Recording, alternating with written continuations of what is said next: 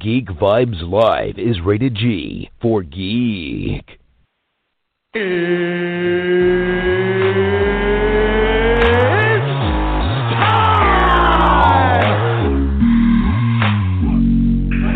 this is Matt Lesher. This is Phil Lamar. Hey, this is Vladimir Taylor, aka the Penguin from Gotham, and you are listening to Geek Vibes Live.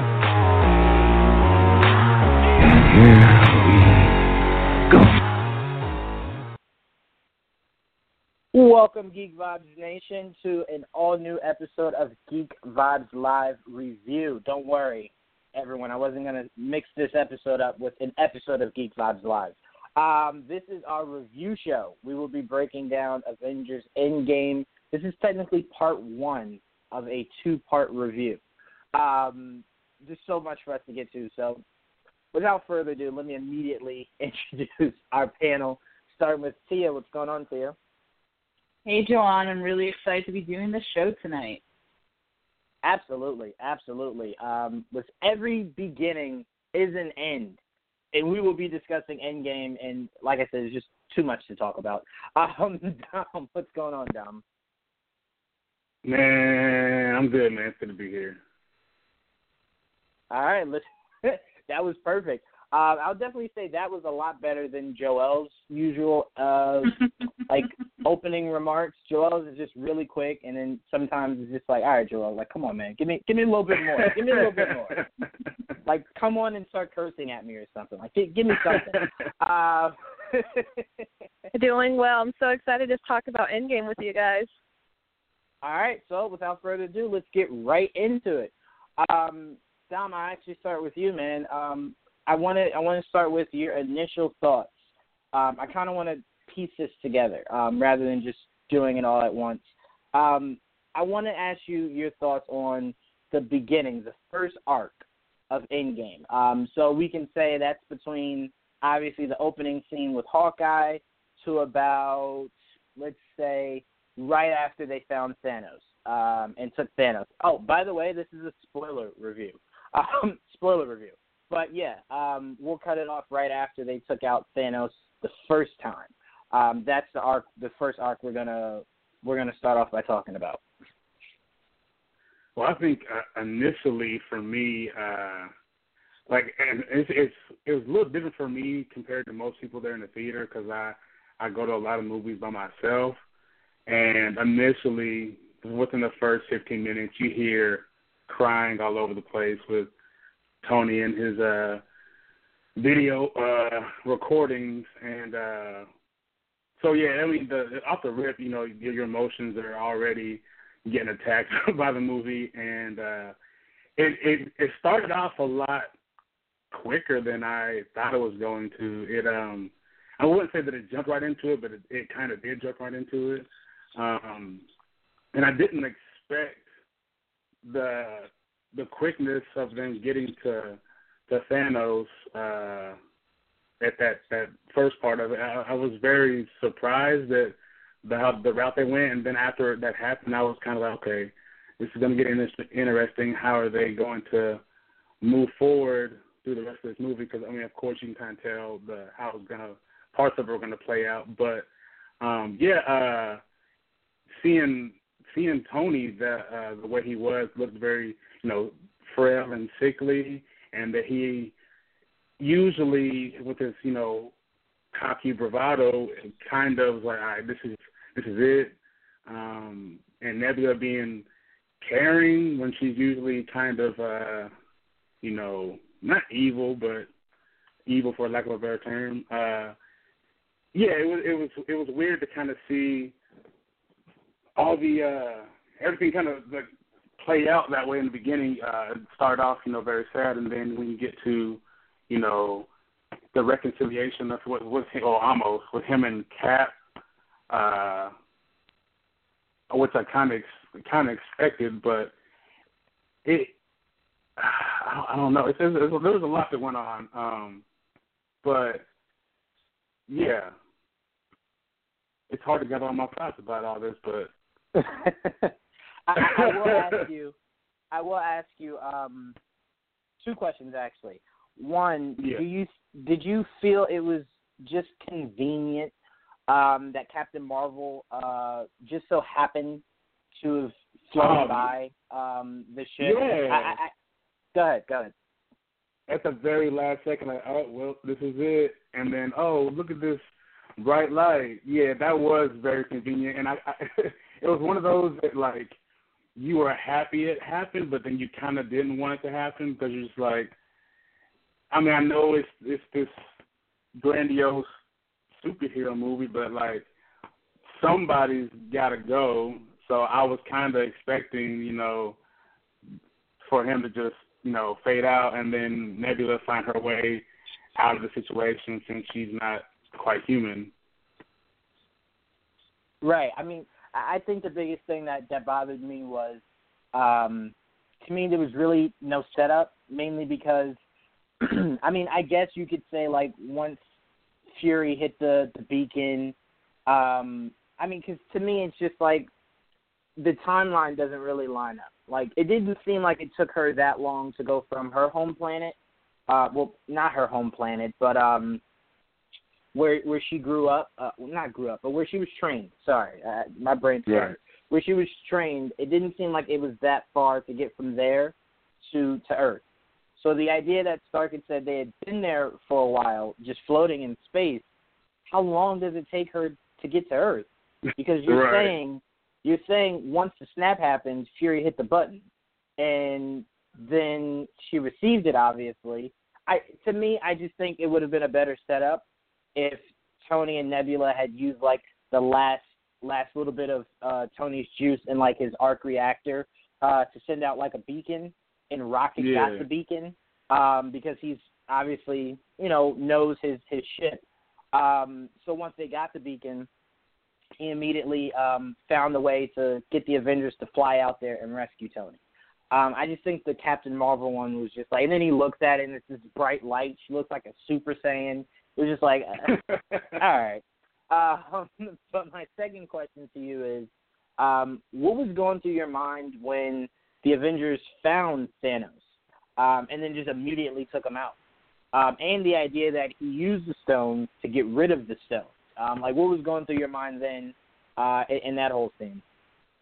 uh, I kind of was thinking, you know, um, kind of like the Infinity Gauntlet in the comics, where I was, I kind of figured that, you know, Than I was kind of seeing how they're going to play with like the Thanos kind of realizing that, you know, he kind of made a mistake possibly, and uh, you know, there was one shot with like the scarecrow of his like costume or his, suit of armor uh, that kind of resembled the comics and whatnot, but it, I get, I get uh Thor's, you know, he he his whole thing of, of uh, or should I say, uh, Lebowski, his whole uh, anger uh, towards Thanos and him and his uh, he felt like he failed, but he is a defeated person. I, I didn't understand the whole like we're trying to get information. And how can we fix this? Oh, you know what?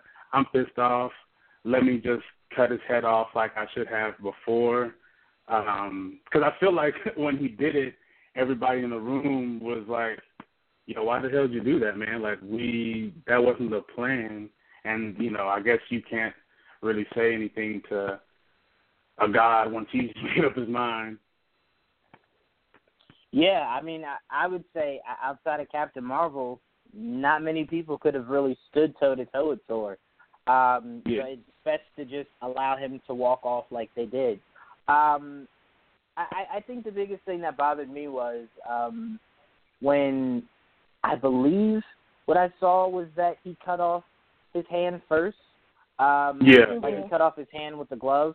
I looked at it, and I was just kind of like, during Infinity War, like how did that not just go through your head? Like, obviously he uses the glove and the stones. Like, I get not going for the head. Like, the axe is is huge. It's hard to just directly try to like throw it right at his head.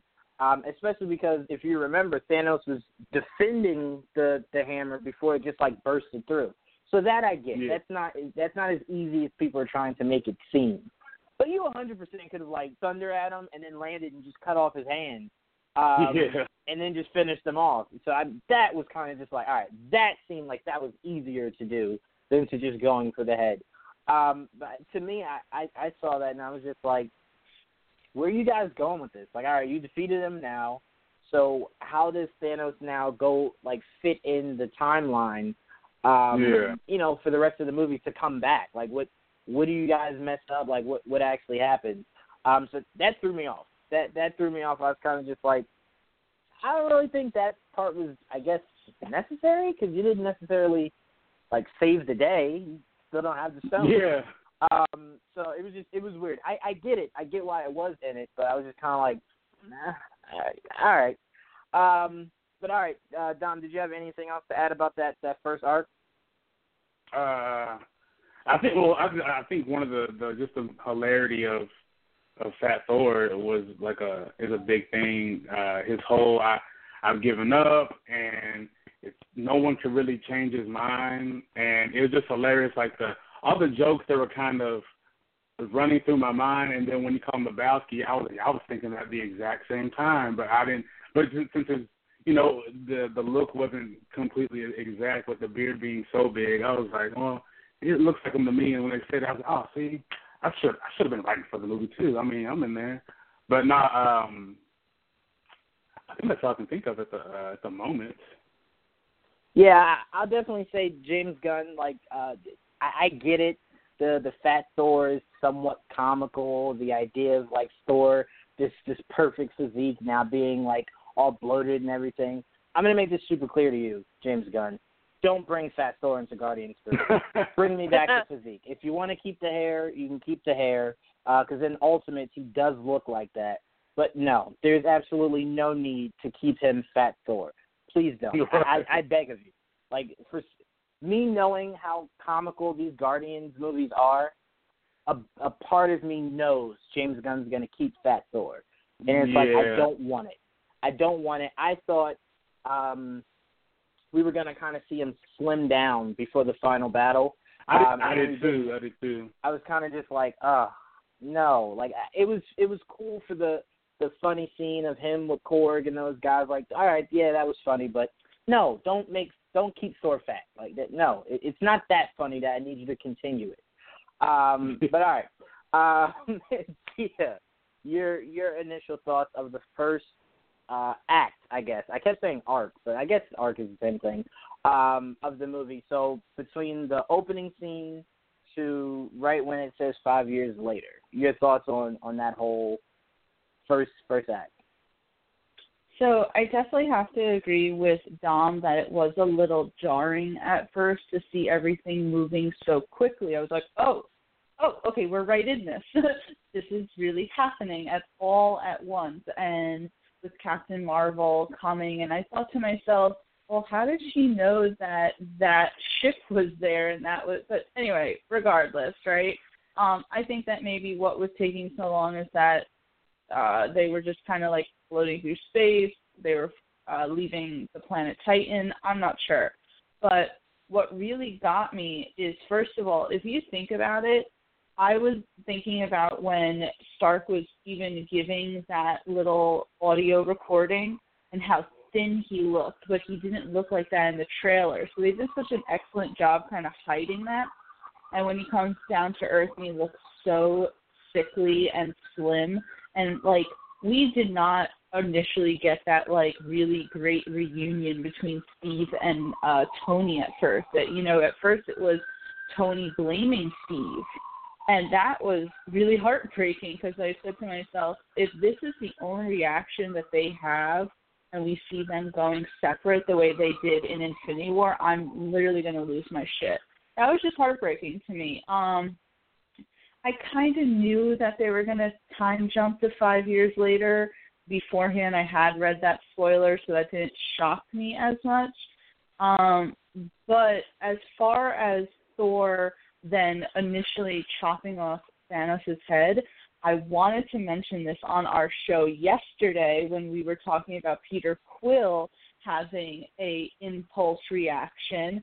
Well, there you go. There there is Thor's impulse reaction.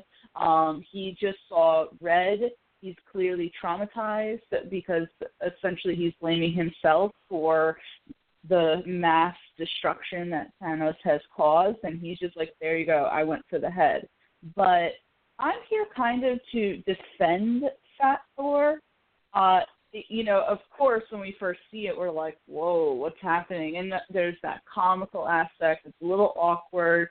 But the more I thought about it and the more I was talking about it with people, it's actually quite sad he's clearly let himself go. He's absolutely depressed. As Valkyrie said, the only time he even leaves his house is to drink. So I mean, it is comical because it's like, oh, Chris Hemsworth, this like beautiful physique of a man, looks like that, looks like the Big Lebowski. But um the more you think about it, the more it's that that is absolutely depressing that that's the way that he is because it's for a reason. I did think that at some point he was going to slim down. Maybe when he like, you know, summoned the power of thunder, all of a sudden it's like, bam, abs. Uh, which never happened, but uh, I we could talk about that later. I guess I did think it was absolutely hilarious that as he was getting his like costume on, suddenly his beard became braided, and I was like, all right, uh, Thunder can apparently style your hair. Um, but but other than that, I think that the beginning of the movie was meant to be that way. I think it was meant to be uh, fast and quick and kind of um, you know leave you feeling unprepared and a little off balance because that way then they kind of slid into a slower uh arc with the whole five years later and that thing. So I think it was meant to be quick and for you to be like, yeah, the Avengers are going off. They're gonna accomplish their thing because that's obviously what they do and it's like nope fail again yeah and, and I, I will say again i didn't have any issues with them in this movie making thor fat um i get it I, I definitely get it. I just don't want you to do it going forward. No, like you yeah, got your absolutely point across. agree. You got your point across. So it seems to be in a better place spiritually that we know he wasn't uh, during the events of Endgame. Um, it, to me, it's it's not funny anymore. like, get rid of it. Like, get rid of it. Um, so that that to me is my biggest issue with Thor going forward is that you got your point across. You got your point across that he was broken. Um, you showed that. You showed that, um, and I don't want to get too much into the dialogue of that scene. Um, and apparently, in the background, we hear Marvel sending the police to my house. Um, but uh, I'm sorry. I'm no, sorry. you're guys. fine. You're fine. You're fine. Uh, but no, I, I don't want to get too much into the dialogue of that because we'll get to that. Um, but yeah, like I said, I just don't need to see it going forward. That's that's my only uh, mindset.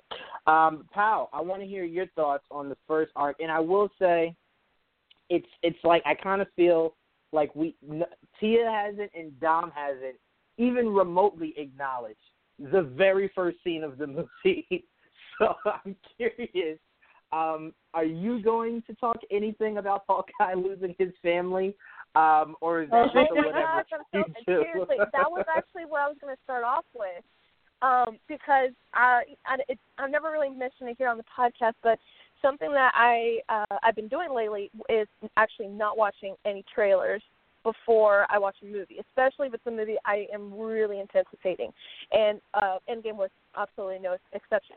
So um, I, I after watching the movie, I saw the trailers and I realized that they had a clip of Hawkeye with his family, and I am absolutely so glad that I didn't catch that right uh, before I watched the movie because the way that they start off this movie with Hawkeye and his family, I already knew what was going to happen, and I was already getting ready to just oh feel that uh, you know that feeling of defeat and loss and sadness because I I had a feeling I knew what was going to happen, and when it did happen, when his family just disappeared right before his eyes, and he had no clue or no context as to what was going on. I was just like, okay, this, is, you know, it, it's kind of like you. In case you forgot how you felt during uh Infinity War, this is like the Russo's brothers kind of giving you a reminder. Hey, this is how we want you guys to feel this way, just so that way we can already set the tone within like the first five minutes of the movie. Um, but yeah, it was it was heart wrenching. Um, and it was, but it, you know, before anything happened, it was just really touching to see his interactions with the family because you kind of understand. Like, in case you forgot, he is a family man. And he loves his wife and kids so much, and so that kind of made that uh, new reality to kind of more difficult. Uh, like it was a difficult pill to swallow because, yeah, it, it's just um, it was just really tough to watch on the screen, and what a great way to start off Endgame, you know.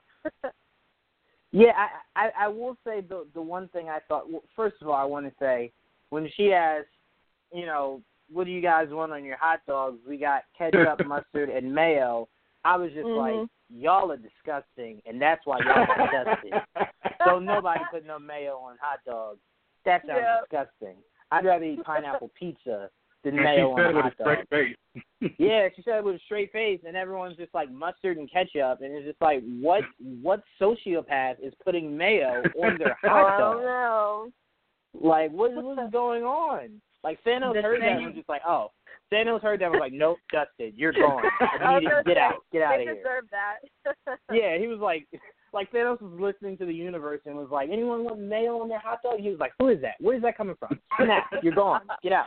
You're Um, it was the same psychopath who puts pineapples on their pizza. Amen. Exactly. Thank you, thank you.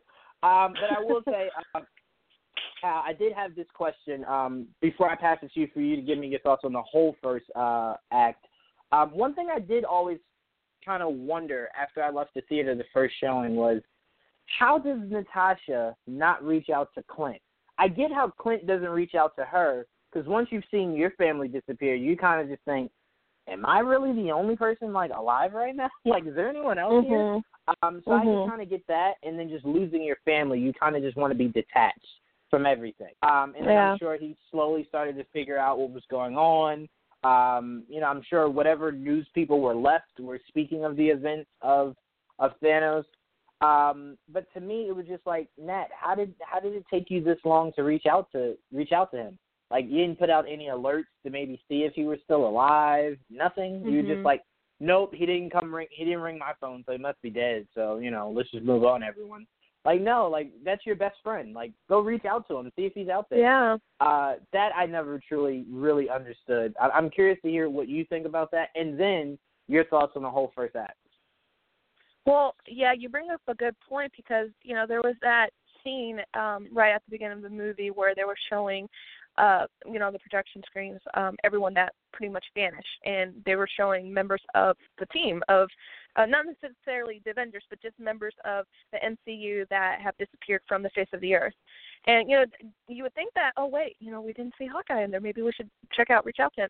I, I have to agree with you. I really don't have an answer for that because it wasn't until five years later when they finally met up and um pretty much told him what was going on, what their plans were, and you know within that time frame, I just wondered to myself, man, how he he basically dealt with all this alone. He didn't really have the support of his friends. Didn't really have um didn't really have the answers right away, and the fact that he ended up uh, pursuing a path that you know it really doesn't fit his um you know his demeanor his character that much like you know that he could be using his uh his skills good and not something in that in the in the manner that he ended up do, choosing to do it in the movie um so yeah it it, it I'm sure we're going to talk about it. I had a lot of questions and a lot of thoughts of how uh, this movie ended up, the the kind of uh, path and direction ended up taking, and that was one thing that I always wa- I, I've, I've I've had thoughts about, don't really have the answers to, um, because it, it you know it seems like it should have been pretty straightforward. Just go ahead and talk to the guy, you know, reach out to him, and he would have been with you guys. From who knows? Maybe he could have been right there with them when they finally met Thanos in person. But I don't know. It, for some reason, he he must have been in the back burner for them. Yeah, and and I will also say really quickly before I sorry, I actually let you get into the the whole first Oh, no, that's um, okay. act. Um, is that it seems like when Rhodey told uh Rhodey was telling her like, you know, Clint's out here like killing a whole lot of people, she kinda had that Mhm. look in her face like she she knew what was going on, but just couldn't like Mhm. gather enough strength to actually reach out to him um Yeah. would made me even more frustrated because i'm like like i'd get it if the first time she ever worked with clint was uh during the first avengers movie so it was like they're not Mhm. really close like they had to work um together then i would be like you know what i get it i, I completely get it there's no there's no uh emotional attachment there. But then I'm Mhm. kind of like, no, like you knew his wife, you knew his kids. So I'm like, do you Mhm. think if he was if he had his whole family back at home, he'd be out here just murdering people? Like you should Yeah. probably pick up the phone. And again, I know people are gonna say, you know, we're complaining about a, a, a lot, a lot of, you know, that has to do about nothing. But to me, that's important because when you when you open the movie with that, and then you go uh, you go as far as to show us what Hawkeye has been doing since his family got snapped. You are now putting that investment into the movie. So you're trying to tell me that's something I should care about. So the Yeah. first thing I think of is Natasha was like a sister to him. How do you not pick up the phone and just go, "Are you okay?" Like, come come to the compound, come with us. Um, let's try to figure this thing out. Maybe we could, you know, find Thanos and and uh, like snap again and, and change everything. Um, so that Mhm. just it did it did bother me a little bit. But I'm sorry. I, I want you to go into your thoughts on the first act. Yeah, well, I mean, Tia and Dom pretty much have shared, you know, similar thoughts that I've had. Um, for me, I also felt that it moved really fast to the point where I, oh, I was almost confused, and I almost didn't really believe what I was seeing on the screen, especially when Thor just killed Thanos right there on the spot, and then the screen fade out to black, or the five years later um showed on the screen. So like, you know, it just faded black and you're just sitting there and you're just thinking, Wait, is is that really it? I mean, obviously the movie wasn't over. You know it's gonna be three hours long, but it just kinda leaves you like j- just sitting there kind of confused and wondering what's going on because um at that point you didn't really know what kind of direction it was going to take to uh reverse what Thanos has done. And I personally feel I didn't know. It, I I really went into this movie without knowing anything about it, so I had no idea that there was going to be that large of a time jump. I actually thought I, I don't know if you think five years is a long time. I re, I I think five years is a pretty long time, and I think when you think of the context of you know what happened to uh, Tony Stark and uh him into uh, Pepper's future, like you know obviously that kind of tells you a lot of like how long five years really is.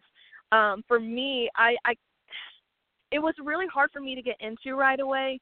Uh, kind of, you know, when you compare it to a movie uh, like Infinity War, where it was just nonstop, nonstop action, nonstop uh, dialogue, nonstop uh, engagement. You know, a, a way for you to just engage with what was going on the screen. To Endgame, the way that it started off was just much. It was slower, and then it just went really fast, and then out of nowhere, it kind of just slows down a bit to give you more exposition and stuff like that. Um, yeah, I I was not a big fan of it, um, and that's why I really have to watch the movie again to feel that way the second time around. Because the first time I was just not expecting that at all. I kind of expected it to go in a different direction, and um, to see it kind of just you know it just ended so fast, and then there was a big time jump, and then you're left there. Well, what are they going to do after this? You know, how how are they going to reverse what happened? And the fact that it's been five years. Like it, it's like they don't really start fixing the problem until five years later.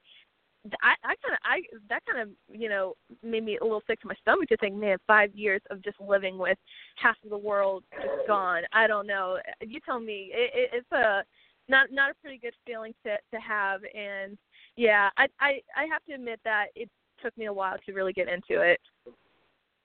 Yeah, Uh, I, I think. Go ahead, Tia. Were, were you about to say something? Yeah, I'm sorry about that. Yeah. Uh, the No, thing, go ahead. The thing, the thing with the five years, I feel like was put like the reason why they chose that was to like really kind of let you know that this is the reality that everyone kind of had to accept. It wasn't one of those things like okay, Absolutely. six months, you know, yeah, like five years now they're starting to have to rebuild. We see Steve with that uh support group uh people starting to move on. I love that uh one of the Russo brothers uh cameoed in this movie. Uh Yeah. Yeah. about- yeah, getting back into like the dating world and then I even like that they put that little thing where I think Steve told Natasha that what was it whales or sharks were in the water now because Whales, the water wasn't yeah. as Oh, yeah. yeah the Whales. water wasn't as polluted and it's like and Natasha's like, Don't tell me this is actually a good thing. But they put that little in there to be like, Hmm, this is what would happen if there wasn't so many of us around. Mhm. Yeah, I, I I mean, I, I think my only issue of the the five year time jump is is twofold. One, that easily could have been in five months. Um, you could have had people wanting to rebuild in five months. You could have had um, everything that happened happen in five months. The only thing that would have changed is obviously um, Scott Lang's um, daughter wouldn't have been as old as she was um, in the Mhm. five year jump, and Tony's daughter wouldn't have been five years old. She would have been five months old. Um, you know, so obviously th- those are the fundamental changes. Um, but to me, when you went five years, that was your way of letting us know that is why it's a three-hour movie because you then proceed to give us almost, I'd want to say almost 30 to 35 minutes of nothing but story, nothing Mhm. but story. Um, and I always feel as though sequels should never be that much story. It should be purely action because your 1st Mhm. movie is usually the movie. Like think about it. Iron Man one is nothing but story. It's like two percent action. Um, and the reason that is is because you're setting up a character that a lot of people just don't know nothing about. So then Iron Mhm. Man two is as much action as, as you could ask for because you don't need as much story. You can just do whatever you want action wise. Um, so But to me, Infinity the War wasn't really story. Infinity War was It was non-stop action. So in this, Yeah. yeah, so Right. in this case, and you had to reverse the roles. and that's what I think I I, I don't want to say hate, but that's what I think I don't like. Like to me, neither one of the of, of these Avenger films are part one, part two. The Russo brothers have made it very clear they're two different movies, so it's not a part Mhm. one, part two. So it's not a first movie sequel. So to me, none of these two movies need story. Um, I get it, I get it, and I'm not taking points off because you gave me story or anything. It's just to me, I told you guys it it didn't need to be three hours. Like if you told me it was three hours because you're getting um, you're getting all these stories that set up the future, you're getting these huge battle scenes um, that we needed. It's like okay, yeah, I get it. Like for example, Game of Thrones tomorrow being almost two hours. Like I get that because it seems like the entire episode is nothing but one long battle. Um, so I get that. But this was just like, all right, you did five years, but now the five years you have to now give story to what's been happening th- those entire five years. Um, and that's when I think to some people when they were like, the movie's just slow, so you get to like um, when they start to time travel. Um, it is because it just it drains you of story. Um, so that was my biggest issue with the five year jump is because now you have so much story you have to now I can- cultivate because it's five years. if I can make one comment, I think the the reason why um the whole five years jump made me feel the way it, it made me feel was probably because it, it I, I guess it was kind of I I refused to believe that it took them that long to you know to do something because I felt like maybe a lot of of you know what ended up happening in the second part of the movie you know kind of like the middle act um I felt like it, you know like Tia said I it could have I feel like maybe it could have been uh, done within a, a shorter time frame. I don't think it necessarily had to take taken that long, and um, because I- we all know that these characters are more than capable of, you know, doing their part in uh, in saving the world. But granted, they just did go through something very catastrophic. Obviously, um, Steve and Tony were not on talking terms, and a, the a major reason why the second part happened, uh, the second part of the movie happened, was because of Tony. So without Tony, that and and without their uh, the relationship at least sort of mending, it that wasn't going to happen. So I I understand why it ended up, they ended up taking that sort of direction. For me, it, it, I wish that it could have happened a little quicker. I guess that's all I have to say about that. Yeah, I, I don't I don't necessarily disagree. Um, I, we can go. Wait, Tia, did you go yet? Before I go forward. Uh, I I went already, but personally, Oh, I okay. don't. I I, didn't. ahead. I don't mind the five year gap at all. I don't know. I kind of like that. I kind of Mhm. liked that everyone had to live with this for as long as they did because Steve said, if this doesn't work, I don't know what I'm going to do. And there you go. It didn't work. Tony refused to be any part of it. He just wanted to go live his life. And we didn't have Ant Man. He was still in the quantum realm. I kind of like that it took so long for this to happen Mhm. because it was like, wow, can you just imagine like how terrible that must have been for everyone within those five years. I mean, we saw Natasha Yeah. desperately trying to like cling on to still being an Avenger when like most of them had just kind of walked away from everything. I don't know. I, and I I completely respect your guys like stance on it wanting it to have been maybe a little bit shorter, but to me the five years didn't affect it as much because in reality to the movie it took about like two minutes to explain. Well, I'll say this last thing before we move on to our thoughts on the the second act. The the biggest reason why five years bugs me to you is that you can't tell me because again, remember Thanos said he only wiped out half, half. So mm-hmm. there's what billions on on Earth. So he only wiped out half. You're telling me in five years New York still looks the same way it did five seconds after he snapped, or or even five days after he snapped? There there looked to be no progress, like none, like literally no progress in that city whatsoever. So when he comes in and he's like, "Yeah, we're starting to get whales, like the water's getting cleaner," it's like, all right, well, it didn't seem like it. It just it looked like Thanos. It honestly looked like four weeks ago. So to me, right. it was like in five years there should be some semblance of a of, of progression, um, and it just didn't seem like there were any. Uh, and I and I'm not talking about like business is flourishing and the stock market is up. No, but just life. Like it was so dark. It was, it was dark.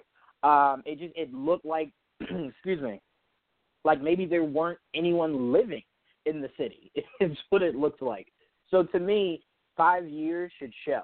I, I get what you're saying, Tia, about the story didn't take that long, but to me, I should be able to get a visual that in five years, this is this is the difference from where we were five years ago, and it doesn't look like there's one. Like if he didn't have the line about the whales, I would have been like, all right, so you guys are gonna just ignore the fact that in five years y'all have done nothing. like y'all just been wallowing for for five years straight. No one's like, you know, let me pick up a broom, maybe start sweeping something, you know, maybe trying to get something to look a little decent.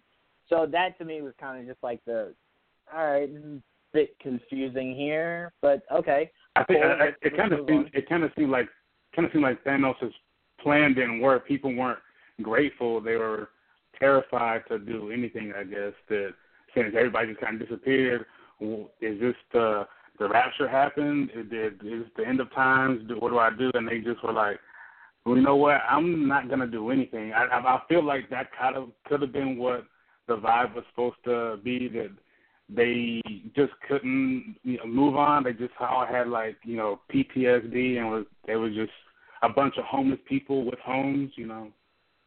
Well, yeah, I mean, and Thanos was an idiot thinking that like people were going to be grateful. Oh yes, my family is absolutely gone. Thank you, Thanos.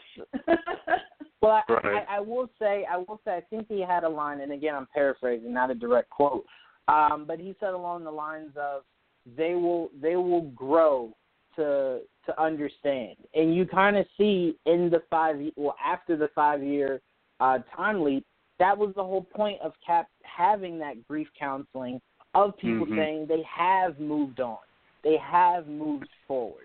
So you were beginning to get a world where everyone was seemingly beginning to to move on. They were becoming exactly what the, Thanos was trying to say. Like, look, I get rid of half the world. Y'all can still exist. It's not the end of the world. Like, just get over it. And as harsh as that sounds, in five years, it seemingly looks like that's exactly what they were beginning to do. Um, why it took five five whole years to do that, I I, I don't know. Um, and, and mainly what was more confusing. Yeah, go ahead. Sorry to uh, no, go ahead. Par- to paraphrase Frank Castle, grief doesn't work the same for everyone. Yeah, my no, that, that's very there. true. no, that that's that's very true, and, and you kind of do see that. Um, but yeah, let, let's not stick on this too long. Let's let's move on to the to the second act because I'm sure we could definitely go about this a lot longer. Um, let's go into the second act that takes place right after the the time jump. Um, by the way, I just want to say, if you're gonna tell me the way Ant Man came back is that a rat who's the true hero of this story right. um, climbs on and, and hits a button, you can't tell me it took five years for a rat to just like stumble across that van and, and just walk across. Like a lot of that was just like, all right, guys, come on. I'm overthinking it. I get it, but it's just like all right, come on now. Like you could have had a person walk by and go like, "We've had this truck in impound for forever. Like, is anyone gonna try to see what this button like? Why this this van is high tech?" Um, and like just hit something and go, oh my god, that's Ant Man. Um, you you having a rat do it was just kind of like, all right, no, n- n- no, Russo brothers, you guys got lazy on that part. um, but we're gonna go from that all the way to right when they figure out their plan and begin to time travel. So we're not going to talk about them actually time traveling yet because that'll be a part of our third act. Um, so we're starting from right after the time jump to right before they go to um, to start time traveling. Um, Dom, uh, no, Dom, I started with you before. Start with one of the ladies. Pal, I'm actually going to start with you. Um, your thoughts on the second act, uh, which had so much story to it, um, which kind of we'll, we'll stop right before they they actually time travel. Yeah, I guess. Um, so to kind of give the movie some credit, I think the reason why they um they chose the five year jump is to kind of give context to the plan that the uh, team of Avengers were going to end up partaking in because of the um you know after Ant Man came back to the real world and discovered what was going on after Thanos' snap, um, he was able to kind of give the team some sort of help regarding how they could possibly reverse everything. And what felt like five years for us was what he said five hours, correct? When he yeah. was in the quantum realm. Yeah, he said just five hours. Yeah, so you know, I think the reason why they maybe chose like, such a long time frame was because to just kind of show exactly how short it actually was when you do all the um, time jump and stuff. But yeah, um, it was you know, I thought it was kind of funny with, you know, people already coming up with memes on Twitter about that rat that saved Ant Man, and I, I that's kind of funny. But I agree. I guess they could have been a little bit more creative with how they um ended up bringing him back to the picture. Um, and yeah, the whole grief circle that Steve was a part of, that kind of just emphasizes uh, you guys all mentioned, just kind of a moving forward and moving on from the the tragic events that happened five years before that. Um, and yeah, there was just a lot of dialogue, a lot of exposition, a lot of just like kind of setting up the story and just trying to figure out how the remaining half of the movie was going to end up um, going towards. Um, let me think if there's anything else. And then uh, uh, Scott came into the picture and ended up kind of sharing the, the whole team what was going on. Oh, I forgot about Hulk. Yeah, um, that was something. um, I was as someone that was really frustrated with how um Bruce did not want to, or sorry, the Hulk did just not want to come out in Infinity War, and then out of nowhere, he was just pretty much he was pretty much Hulk the entire movie, like like ninety percent of it. I just uh I was like, wait, are you serious? He was just gonna out of nowhere he's just fine and he's wearing clothes now. He's taking pictures with kids and some sort of celebrity now. Uh, I don't know. That was just kind of kind of interesting how they decided to like be completely opposite from Infinity War in that kind of manner. Um, but then uh, the fact that Scott was able to share the team this kind of piece of advice, but even Bruce didn't didn't feel comfortable taking on that plan, so they tried to go to Tony for some help. Even then, he still didn't want to uh, be a part of the plan because we found out, hey, he not only is he married now, but he has a daughter. So that just kind of puts things. Um, the, the stakes are kind of higher now for him, and you you kind of um, understand where he's coming from. I don't blame his his his hesitation and pretty much like just his refusal of wanting to partake in anything that they wanted to do because a lot more is on the line for him. So um, that you know there was that, and then eventually Tony being Tony, of course he has to. Um, he wants he wants to try to figure out the missing piece of the puzzle, and when he does, that kind of just um he he he kind of realizes, okay, do have the help that they need, but whether or not I'm going to give it to them, that's the main thing. And obviously, we we end up knowing what happens, and that kind of leads us towards the you know the third act of the movie. But yeah, uh, that it again like for me it was oh, you know, it was really at that part of the movie was a lot slower than the first half or the first part because the first part did move really fast, and then this part was just really slow, just a lot of setting up, um, no no action really, um, a lot of arguments obviously because you know the team just they're still really down, they're hopeless, they're not um optimistic whatsoever. And um for me it, again it, it was really hard for me to get into it but um nonetheless I was still really um appreciating what each of the characters had to bring onto the screen and you really felt the way that they were feeling um during those moments so yeah uh that's what i would have to share about that Yeah, I, I will say the Hulk thing. Um, I'm not a fan of. Um, I never will be a fan of, mainly because you gave us Hulk Hulk. Because you were actually saying, and I'm going to slightly disagree with you here. You actually you were saying that we got pretty much just the Hulk for the the the whole movie. I, I disagree. I think we got Banner for the whole movie. He No, just had the you're physique of the right. Hulk. Um, Yeah. And what stressed me out about that was there was no Hulk moment.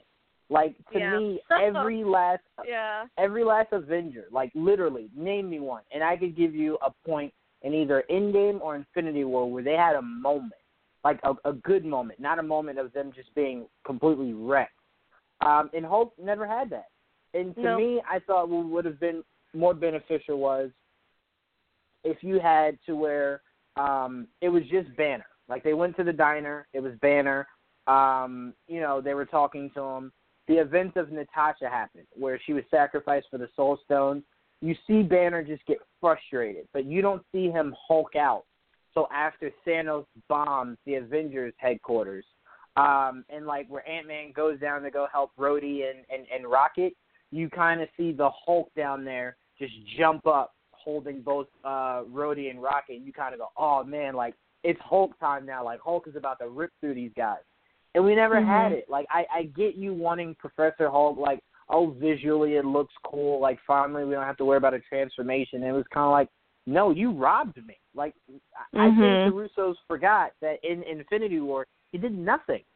So it Yeah. was like, all right, you fast forward to Endgame, he did nothing. He didn't know how to to get everyone to go back in time. That was Tony. And then like the biggest thing Hulk did was hold the the the building up from uh killing Rocket and Rhodey. That was literally like the biggest thing he did to help. Oh well, Yeah. I'm sorry, I apologize. And putting on the gauntlet um to snap everyone back. That that also Mhm. was was was the biggest thing. And I guess you were saying not you you specifically, but I guess they were saying that was the reason why you needed him in the Hulk form to to do the snap, and he had to be smart enough to understand how to you know what he was doing or whatever. But to me, it was just it was cheap. It it was. I feel robbed. Um, Mhm. that won't ever change because it doesn't seem like we'll have a genuine Hulk out moment going forward because both of them are one now, um, and that that truly does bother me. Um, I- I'll say this: it it bothers me a lot more than the idea of James Gunn keeping Thor fat. Like that's how angry I am that we didn't get a proper Hulk moment. Um, Right. Especially, you know, you would have thought the idea that Thanos is the reason Natasha had to sacrifice herself to begin with. You don't even give us a scene of Thor, Cap, um, Iron Man, and Hulk, like the the big four versus Thanos, where we get an actual seeing Banner Hulk out, um, like really get angry.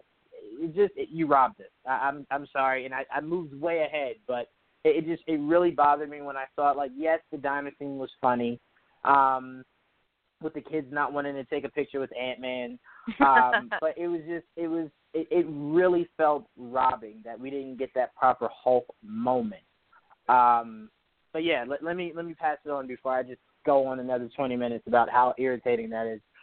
Um, Tia, I'm gonna go to you. Your thoughts on um, the second act? And uh, I'm sorry, I didn't give you the the opportunity, but if you guys, when I give you the guys, the guys, the uh, the acts, uh, if you need me to like bring up scenes, um, in case you forgot some of them, just let me know.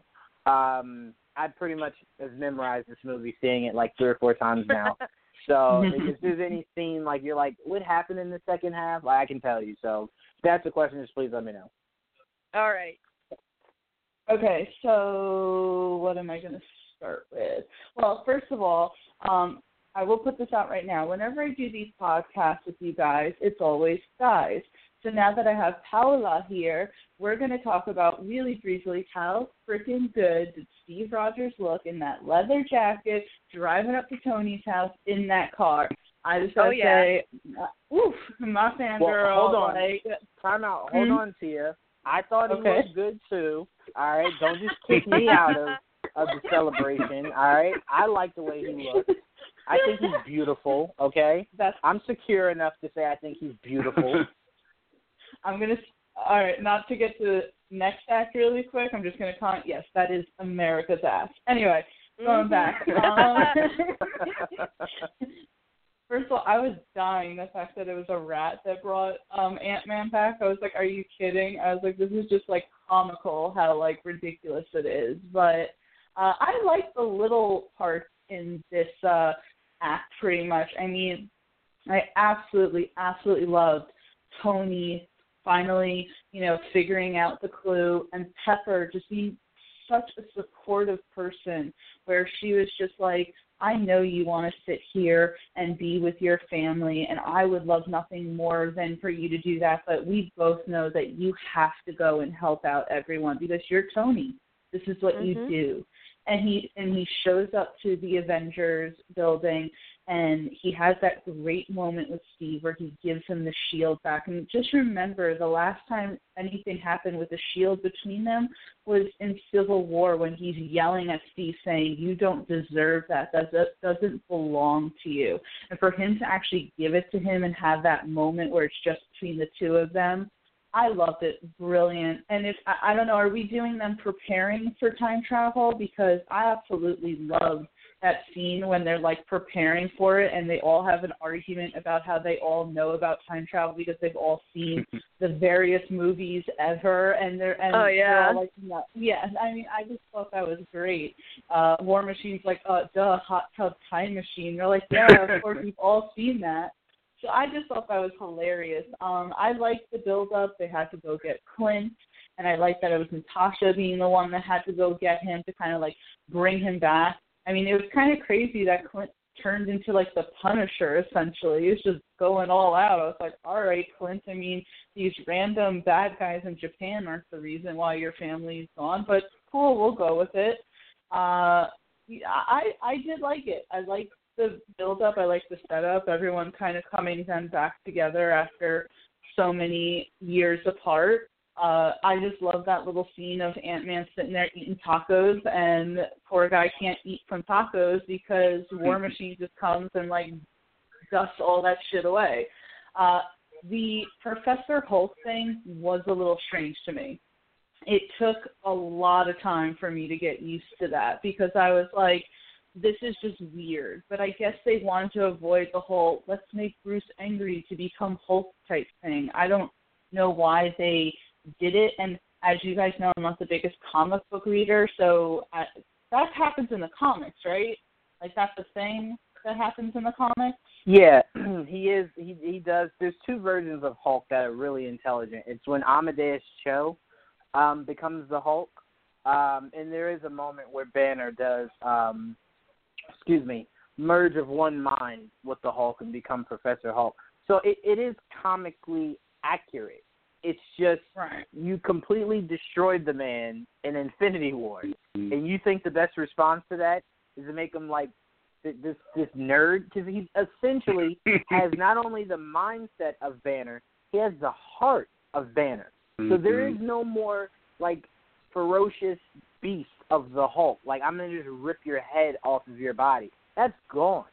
Um, so it was just kind of like there was no payoff to this character.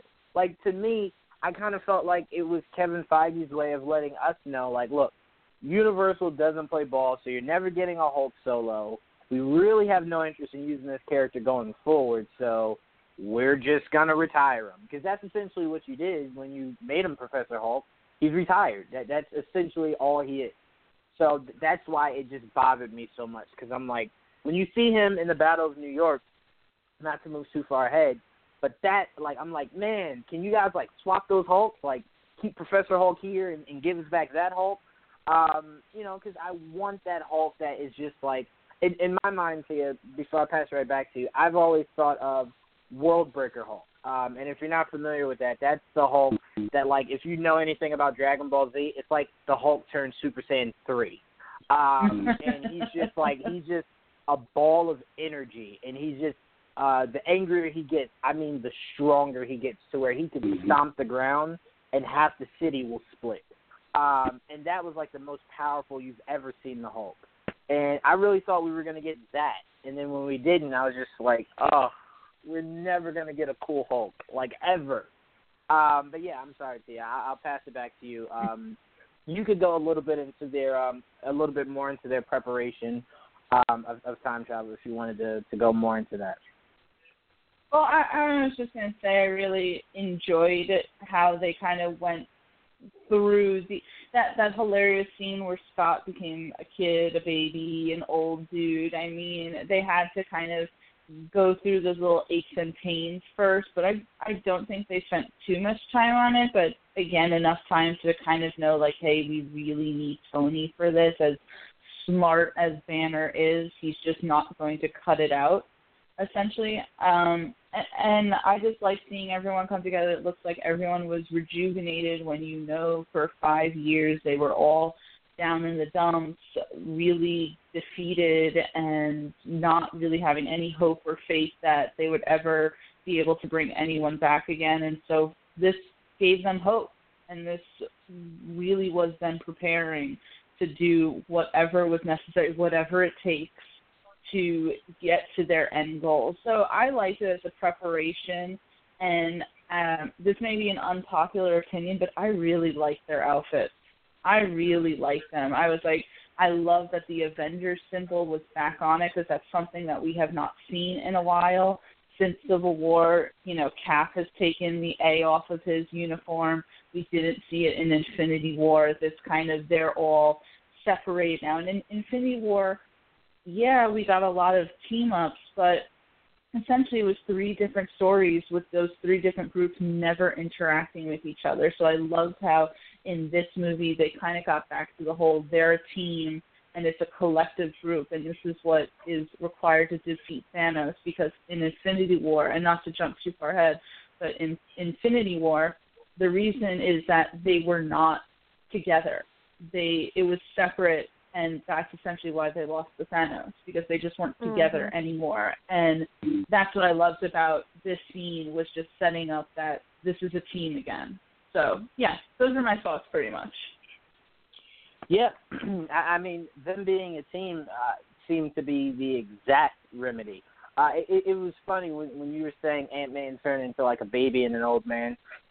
Excuse me. It was weird because like I didn't really laugh uh, during that. I think I found that situation funnier when Stark pulled up and was like, "Let me guess, turned into a baby," and then he's like, amongst other things, like that's what Yep. I was dying laughing. Um, I, I just kind of feel like when it comes to comedy, um, maybe maybe Thor and and Star Lord, but no one nails comedy as well as as Stark. Like it just seems so natural. Like it just seems like Robert Downey Jr. is talking. He's not playing a character. Um, so I think that was what made that whole scene funny for me. Um, but yeah, the, the second act to me was just like, all right, hold on, everyone, you know, don't don't don't think that you know we're we're going south with this. We're just preparing. Get ready for this third act. Um, it, it did feel like it went a bit longer than it should, maybe. Um, but one scene you guys again didn't talk about because it just seems like you guys are just sleeping on your boy Ant Man. Um, was him was the idea that um, when you go when you went to the um, the graveyard, how they uh, remembered yeah. the um, the people that were snapped. I thought that was beautiful. Um, Yeah. That was that was amazing how they did that. Everyone had like there was big tombstones with like hundreds of names on each side. Um, I thought that was great.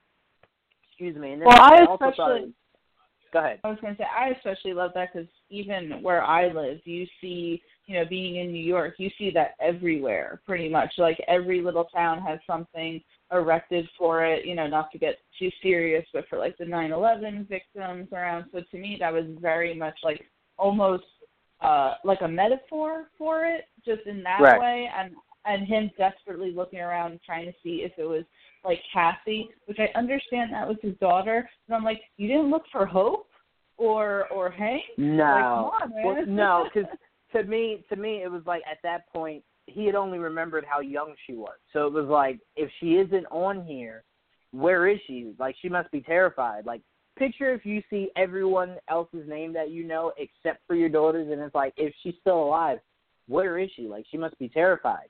Um, so I get that. Like uh, it, I'm not a parent, but I get if I was, like that'd be my only focus, um, is to see exactly where my child is, um, in a in a crazy tragedy like that.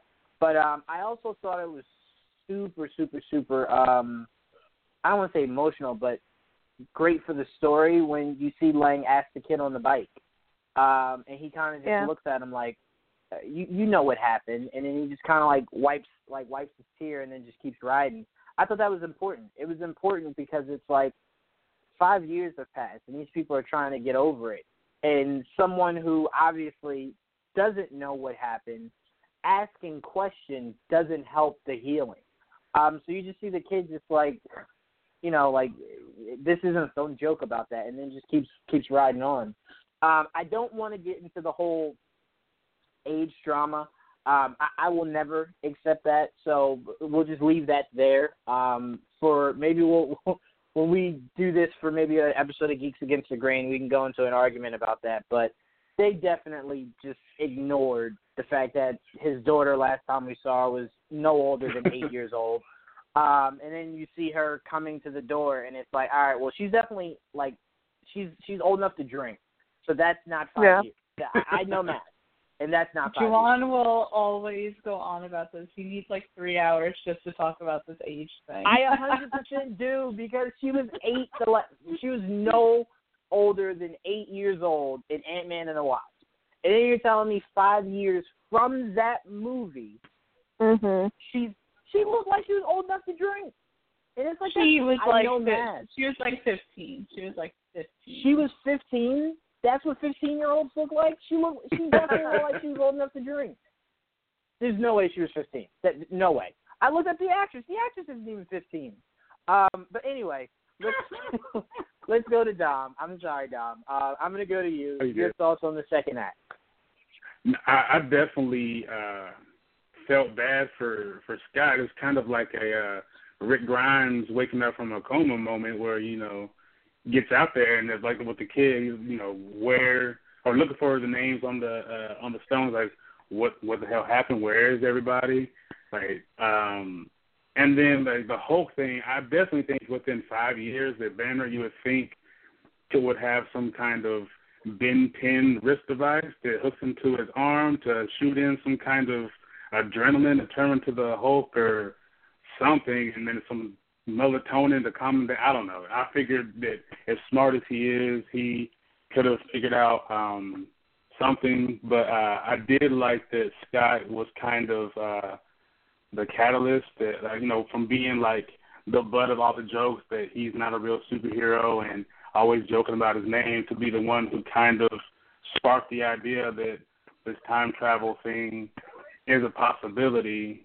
And uh, I, I like the, the foreshadowing with like the um, the rescue uh, helmet that that Pepper of, of, of Peppers and uh, that if I'm not mistaken that uh, Tony had a dream in Infinity War that they had a daughter named Morgan, and that ended up being the daughter's name. So I don't know if that was kind of some time travel type of thing, or it was just a coincidence that that happened. Um, but I, I, definitely, I'm a I'm a dialogue kind of guy, so like I could definitely watch a movie for the dialogue and be completely okay. So I kind of it wasn't that bad for me. Yeah, no, and and, and I wanted to mention uh, when when Tia brought it, I think you brought it up, Tia, about um, Pepper kind of just giving her blessing of Tony going back into into action. What I love most about it is we've seen Pepper over the course of these ten to, to twelve years constantly telling him this is not your job. You do not have to be the guy that saves the day. Um, and we get all the way to Endgame, and she's now just like, Tony, you want to do it? Go ahead, man.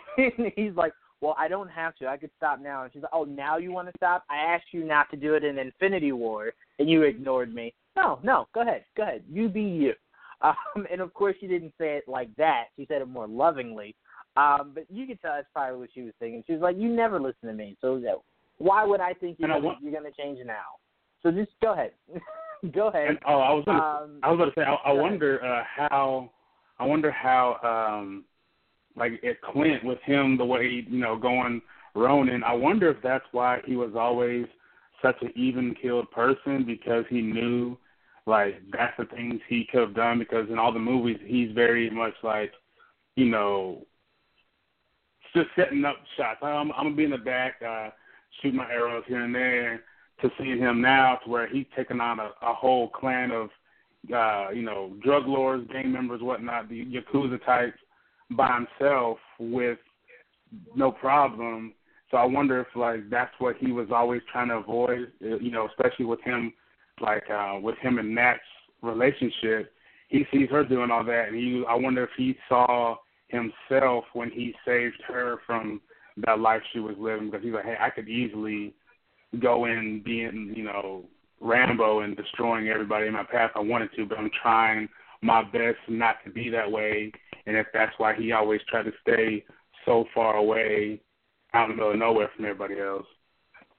Well, I, I will say, uh, and and Tia, this is to you in case you've never read the um the Ultimate comics uh, for the Avengers. Um, Clint Clint's family was was killed right in front of him um, by like this rogue organization, or I think like Shield turned turned bad, um, and he was he was captured and they were torturing him. Um, and he had no shoes. Obviously, he didn't have his, his gloves on or anything. This Hawkeye was so bad he plucked off his fingernails and used them as weapons to like fling into like people's eyes and like their their necks as like like like arrows. He was just there was Oh nothing. Clint couldn't do in the ultimate in the ultimate uh comics.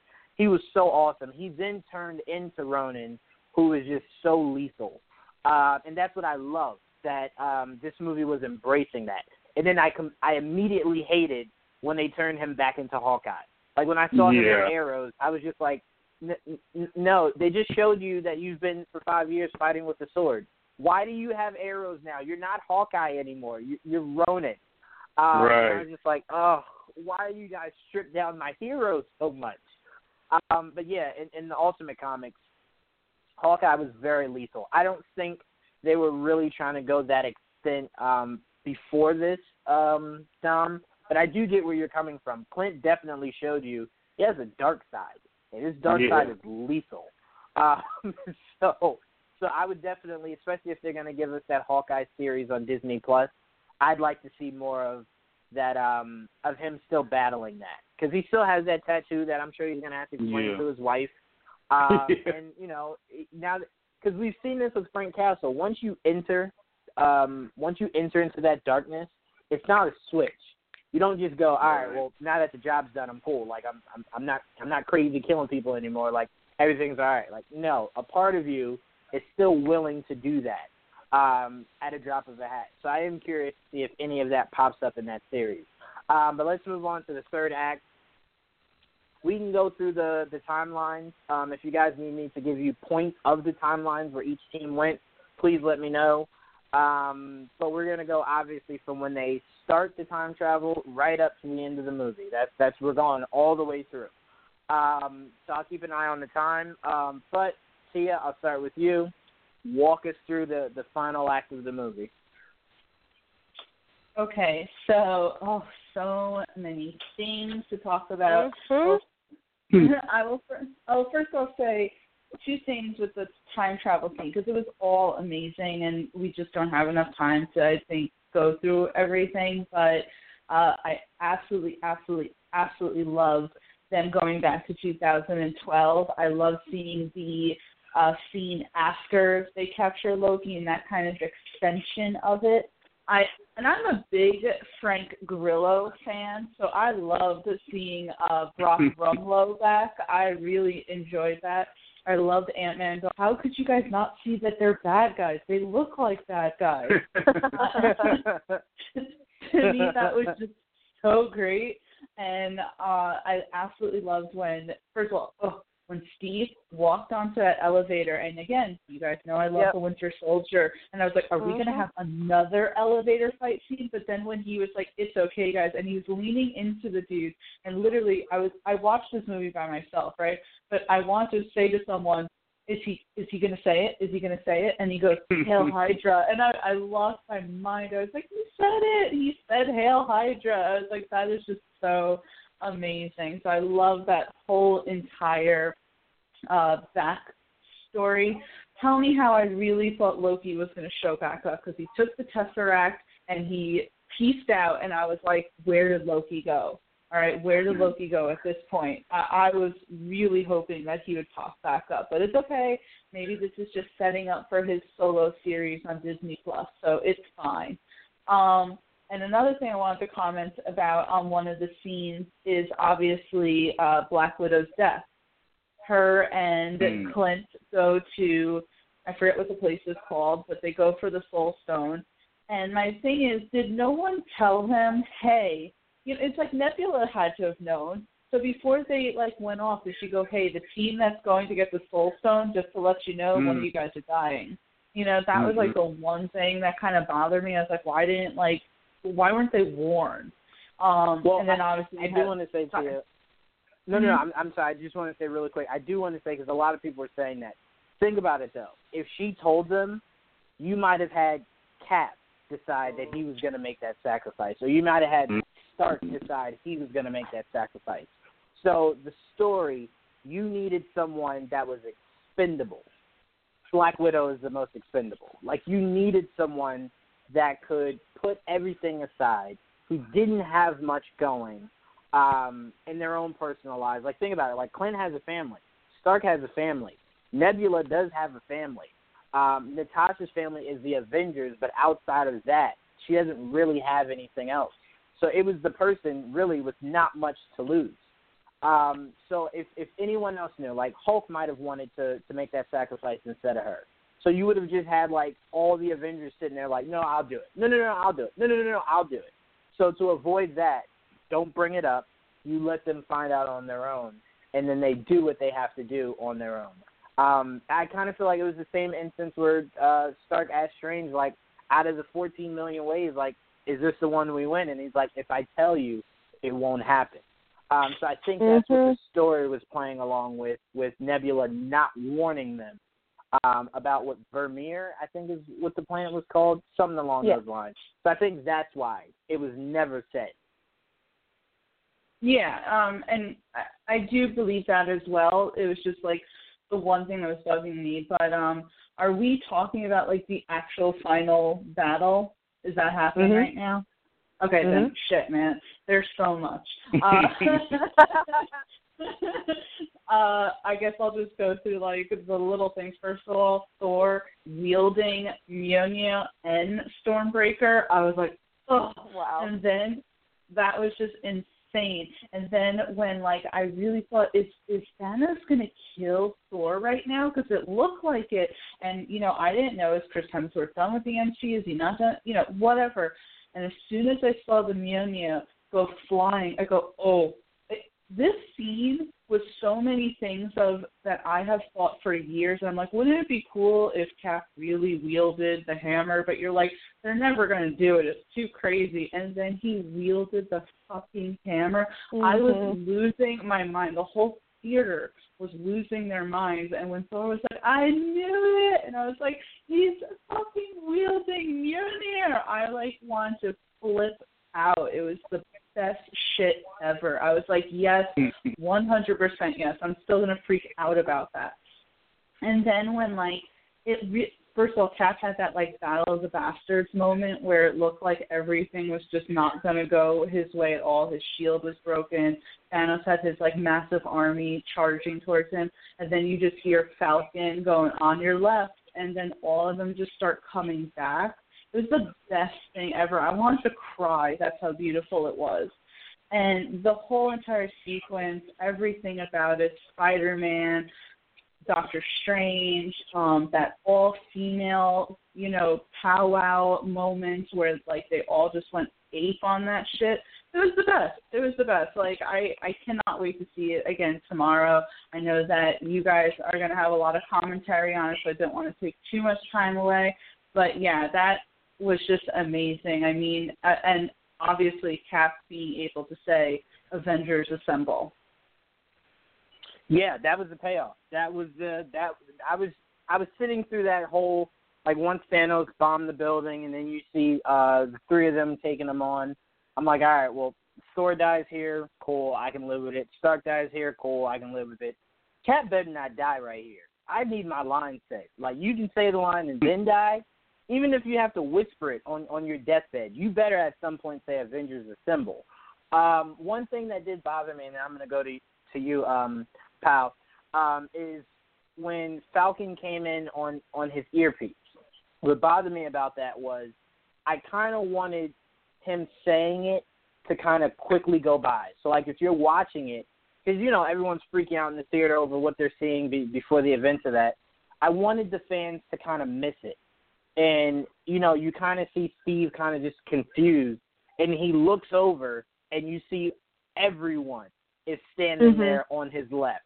I thought that would have hit a lot harder if you kind of just get Steve on your left, and like you didn't really hear it because it didn't come in like that clear, and he just looks over and everyone's standing there and they're walking towards him, um, and you kind of just see him smirk, and then you see everyone line up behind him, um, and then he gives the rallying cry, and then the you know the the final battle begins. I kind of think when you extended it, it was kind of just like that took all the cool out of it because it's like, all right, well now you slowly see the circles opening. It was just like that was anticlimactic. If, if you had to said, Oh, really? your left. I go ahead. well, so let me tell you my experience when I was watching the final battle. So, um, Tia kind of already mentioned it. Um, in my theater, when uh, Cap finally held the hammer, everyone went nuts. Me personally, I literally screamed and jumped off my seat. I could not believe that it happened. And thankfully, we had They're a so like the- the, beautiful. it, I never would have thought I would have reacted that way, but it was just so unexpected, and the fact that they managed to just pull it off just like that, and and Thor just smiling at him and just so happy that he finally was worthy enough of holding it. Oh man, it was just amazing. And then out of nowhere, things started. You know, all hope seemed lost. Cap was seemed really beat down, and Thanos looked like he had the winning, uh, like he had the advantage there. And then um at that point, like I, I, I believe I there was just so many emotions running through my head that I actually didn't really understand what was going on when um when Falcon was talking in the earpiece. I didn't even realize it was Falcon at first, and I didn't really understand what he said. And then so that's why for me, when you started seeing those uh circles opening up, and you started seeing the silhouettes of characters that were that that that disappeared from Infinity War, I I can't even tell you guys. I lost it in the theater, and of course everyone did, did too. The audience, the energy from the audience was just incredible during that those moments. At, at whenever you saw, um, I think for for for our group when Spider-Man showed up, it was probably the loudest I've heard the audience just cheering on um for you know Peter Parker and of course everybody else that were um you know even characters that you didn't really uh you didn't see from Infinity War like Valkyrie and all um and uh oh, her troop. Yeah. Gosh, like Oh. I and Tia, you said that you almost wanted to cry. I did cry. I for some reason that hit me so hard just seeing it, like because you know you you really want you knew that it was going to happen. You knew that there was going to it was uh the snap of Thanos was going to be reversed some way somehow, and all of our favorite characters are going to come back again. But man, the way that they pulled that off was absolutely beautiful. There was like I I really can't describe it anything else but beautiful, and I think that's why like I just started tearing up and did, I I I was smiling from ear to ear when I was seeing all of my favorite characters come up on screen again because I I could not have asked it any other way. Uh, unfortunately, Joanna, I know that's probably like disagreeing with what you're saying. Like, I really did think that it it it, it was effective. It impacted Yeah. me personally, and I, I think the audience loved it too. I I've never heard a theater scream so loud, clap so loud. So I, I, you know, that I think that was the second time I jumped out of my seat again because I just couldn't believe what was happening. And man, when Cap said Avengers Assemble, I was, gosh, Oh. just I, I, I like I don't think the theater was quiet or was quiet after that. They were just loud and cheering on. Like it was like a football game we were watching, you know. Did didn't you cry Yeah. when like Tony hugged Peter? Like that just that scene. I was like, Oh my god, this is beautiful. At that point, like I was just such an emotional wreck from like it, it, like the you know happy tears, the excitement, the um the and I was in awe of just like the battle scenes, like just seeing everyone just beating everybody up. It, I couldn't get enough of it. It was just amazing. But yeah, the interaction with Peter Parker and Tony Stark, oh, and that hug, it, it, it oh, you felt that. You you really did feel that. And um it was a really good payoff after their last encounter in Infinity War. Like it was very well well received. I, I will say two things that stood out to me um, the most were the visual shots. The visual shot of Thanos' ship coming out of the cloud. That was Oh, yeah. beautifully executed. That was such that that to me is like a money shot. That's the money shot there. And then the other money And- shot is when right after Cap tightened his shield, um, and then you Mhm. kind of just see him by him lone by his lonesome, and you see Thanos and all of his army. Which, by the It's way, the um, Bastards moment. Yeah, it was. It, it definitely was, and I'm going to steal that tomorrow. So thank you for that, Tia. um, but um, but no, one thing I want to call BS on is if Thanos' army looks that big, why didn't he use that army during the events of Infinity War during the Battle of Wakanda? Like that seemed like it was way more equipped to just run over the entire uh, uh, country of Wakanda. Like that that army looked eight times bigger than the one that we actually saw. So I call BS Yeah. on that, Russo's. Um, but no, I just mean when I say it was a bit anticlimactic, just the sense of all right, it started to slow down uh, a battle scene I wanted. So what I mean by that is, if while everyone's screaming about Cap, first of all, also Cap looked amazing with Mjolnir. Um, like it looked Mhm. like he, it looked honestly like Cap uh, had been practicing when Thor was asleep. Like he was practicing swings with it. Like he was like, all right, this, is this how you summon lightning? All right, like I'm really good at this. Like if I ever need to, I can just cause chaos with this hammer. Um, he just looked too natural with it. Like I almost at some point was like, you look. I was like, Cap, you look better than Thor with that hammer. um, and then the idea That's that why he could Thor summon lightning. That's why Thor Yeah. took Stormbreaker back. Mhm. Yeah, Thor was like, no, no, no, you take that small one. G- give me the big one back. Like you take the yep, small I one. love that. Um, but no, I the, again, so the reason why I said it was a bit anticlimactic is that while fans are just going bananas over Cap finally picking up that hammer, um, I think the best thing you do in that moment is because remember the first time he said "on your left," it was faint. Cap could barely hear it; it was so faint. And then he That's said, I "Cap, said, come in." Yeah. It's Falcon. Can you hear? Like all that extra dialogue is what I'm saying. Kind of slowed it down in that moment. If you had just sped it up to where he said it briefly, and like a lot of people like, Shh, what did he say? What did he say? And then you kind of just see Cap tapping his ear, and then he looks over, and you see all the Avengers there, and you can have a few more kind of popping out, um, but everyone's there set, and you see them walking towards Cap, like walking behind him, and then you kind of see Cap stare off at Thanos, and then he excuse me, summons Mjolnir, and then he kind of lifts it and says Avengers assemble, and then it's all all out battle. I kind of just think Mm. it slowed down a little bit, and if you had sped it up a lot more, it just would have been a continuous flow. Um, but like you said, Valkyrie on that horse, we need more Valkyrie. Like I, I know how much people want to see another Guardians movie. You can hold off on that. We need a Thor four because I need more Valkyrie. Like she Yeah. looks so majestic on that Oh, yeah. horse. It was to me, Tessa did something to me that I didn't think was possible because I couldn't get over one. She didn't have the long braid like she did in the comics, um, and two, she didn't have her huge sword like she did in the comics. Both of those really irritated me because they're very easily done. Like with Tessa, you could still do the one huge braid um, and give her a huge sword. Um, and it wasn't until I saw the shot in Endgame of her on that on on her Pegasus or whatever you call that um, that I truly appreciated Tessa um, as Valkyrie. And then I was like, all right, we need more of this. However we can get it, I need more of that. Um, so that was that was awesome to see. Excuse me. It was also awesome to see the first three people out of the um, uh, you know the uh, the portal was Black Panther. Black Panther, uh, Shuri, and Danai Gurira's character. I can't remember her name. Ah, Okoye. Okoye. Thank you. Um, and then all of Wakanda come out, and I was just like, oh man, you, you guys don't know, like you're human, and those are like flesh-eating monsters. You're gonna die.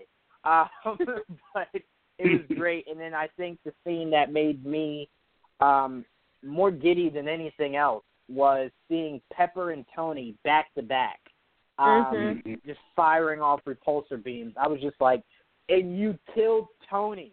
Like right when the Iron Man family was getting the the coolest it could possibly be. You want to get rid of the guy? Like no, like Pepper finally embraces being um a hero also with with Tony.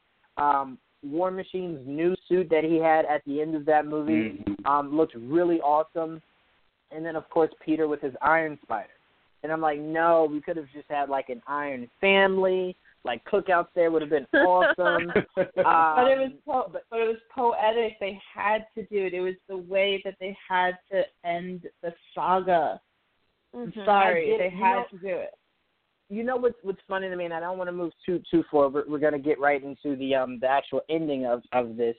Um, two things bother me. One, Captain Marvel, who I thought was going to actually have a huge moment in this movie, her biggest moment really was the fact didn't. that she cut her hair. Um, that was the biggest Yeah. biggest moment. Um, like I know a lot of people were like, "Well, didn't you also love when Thanos like headbutted her and she was like unfazed?" I was like, "Yeah," but they quickly remedied that when he was able to take a stone in his bare hand and punch Mhm. her into light space with it. And I was like, when I saw Mhm. that, I was just like, that completely wiped out however cool that that headbutt was. Um, so I immediately was just like, Captain Marvel had no cool parts in this movie, like none.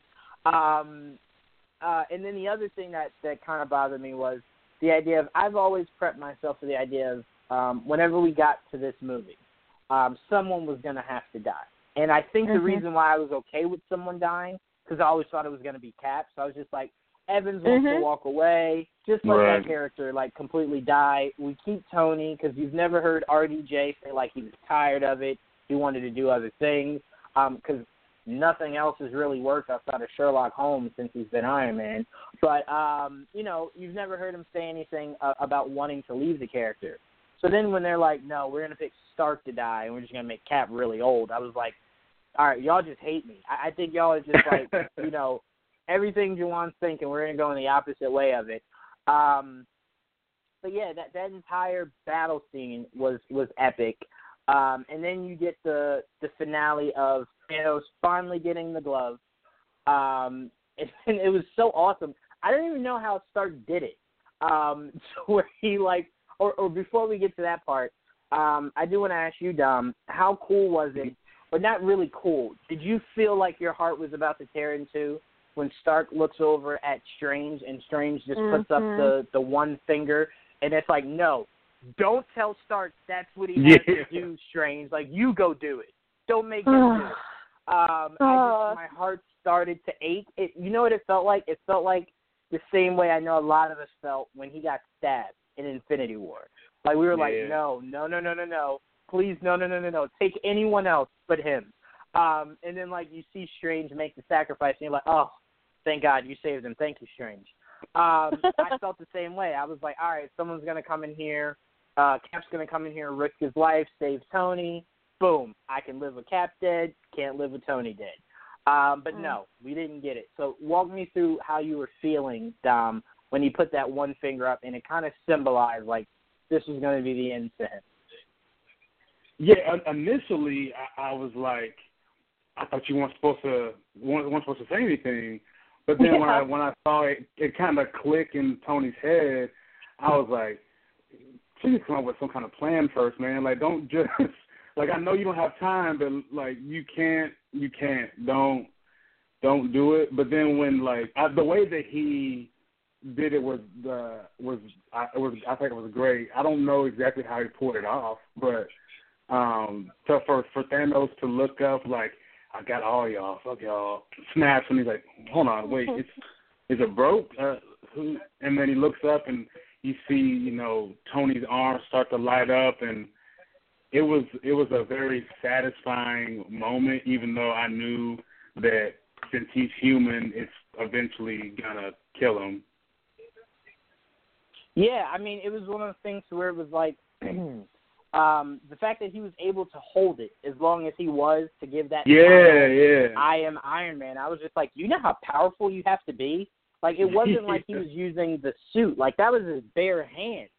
Um and in the comics Iron Man was able to wield the um Infinity Gauntlet, but it was on his actual suit, the same way the Hulk was able to wield it. Um and Mhm. what I loved about the way he died was it seemed like it made him brain dead and then it slowly killed him Yeah. um, he wasn't really able to talk. Um, and then I'm like, I'm getting teary eyed now just when Peter lands. Um, Yeah. It's like, man, before I died, and, and now you're dying. Like, why do we keep leaving each other? Um, Mhm. And it was just like, it was, it was poetic. It started with him. Yeah, I don't- It had to end with him. Go ahead. I don't know what it is about uh Tom Holland, but for some reason when that kid is in a serious scene like that, you're just like I'm I don't cry, but like nobody looked at me because there's a tear I think coming because that kid is amazing. I, it makes no sense that anybody should make me feel that way that I don't know personally. Yeah, I mean, I, I remember saying like I, I was watching Infinity Infinity War with my friend Andrew, um, and when he's like, "Mr. Stark, like, please, please, I, I don't want to die," like, and and that emotion was Oh. just oozing out of him. Like, I started tearing, and I, I'll never forget. My friend Andrew looks over, and he's like, "Are you crying?"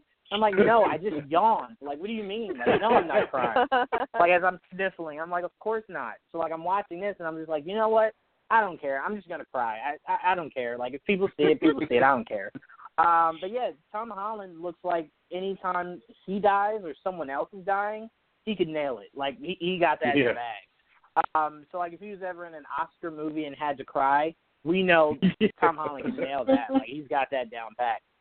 Um, but yeah, it was just it was one of those things where it was like we knew, like they said, every beginning has an end. He was the beginning. He had to be the end. Um, it was soul crushing. It, it just it was. And then Pepper, oh, what made me cry even more was how cool Pepper seemed with the idea that she knew this life was going to eventually kill him.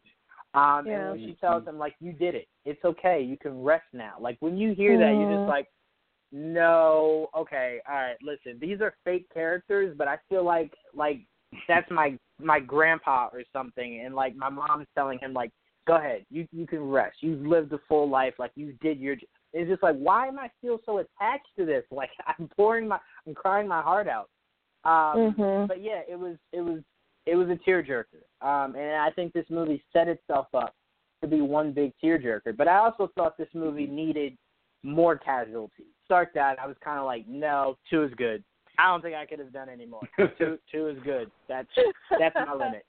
Um, And I did uh I did also remember noticing uh that uh, and which I'm curious to see how they're gonna try to play it out, but with uh uh an older timeline Gamora with a, a you know a present um Quill and they don't she doesn't love him like she doesn't know how all the emotions that the old one had and he has to I guess try to get uh her to fall back in love with him at some point. Oh, I was super sad about that because I'm like, all Quill was was devastated that Gamora died, and he's like, oh, here's Gamora, she's back, and she's like, this guy, and Nebula is like, it was between him and a tree, and I was like, that was funny, yes, but like, poor Quill.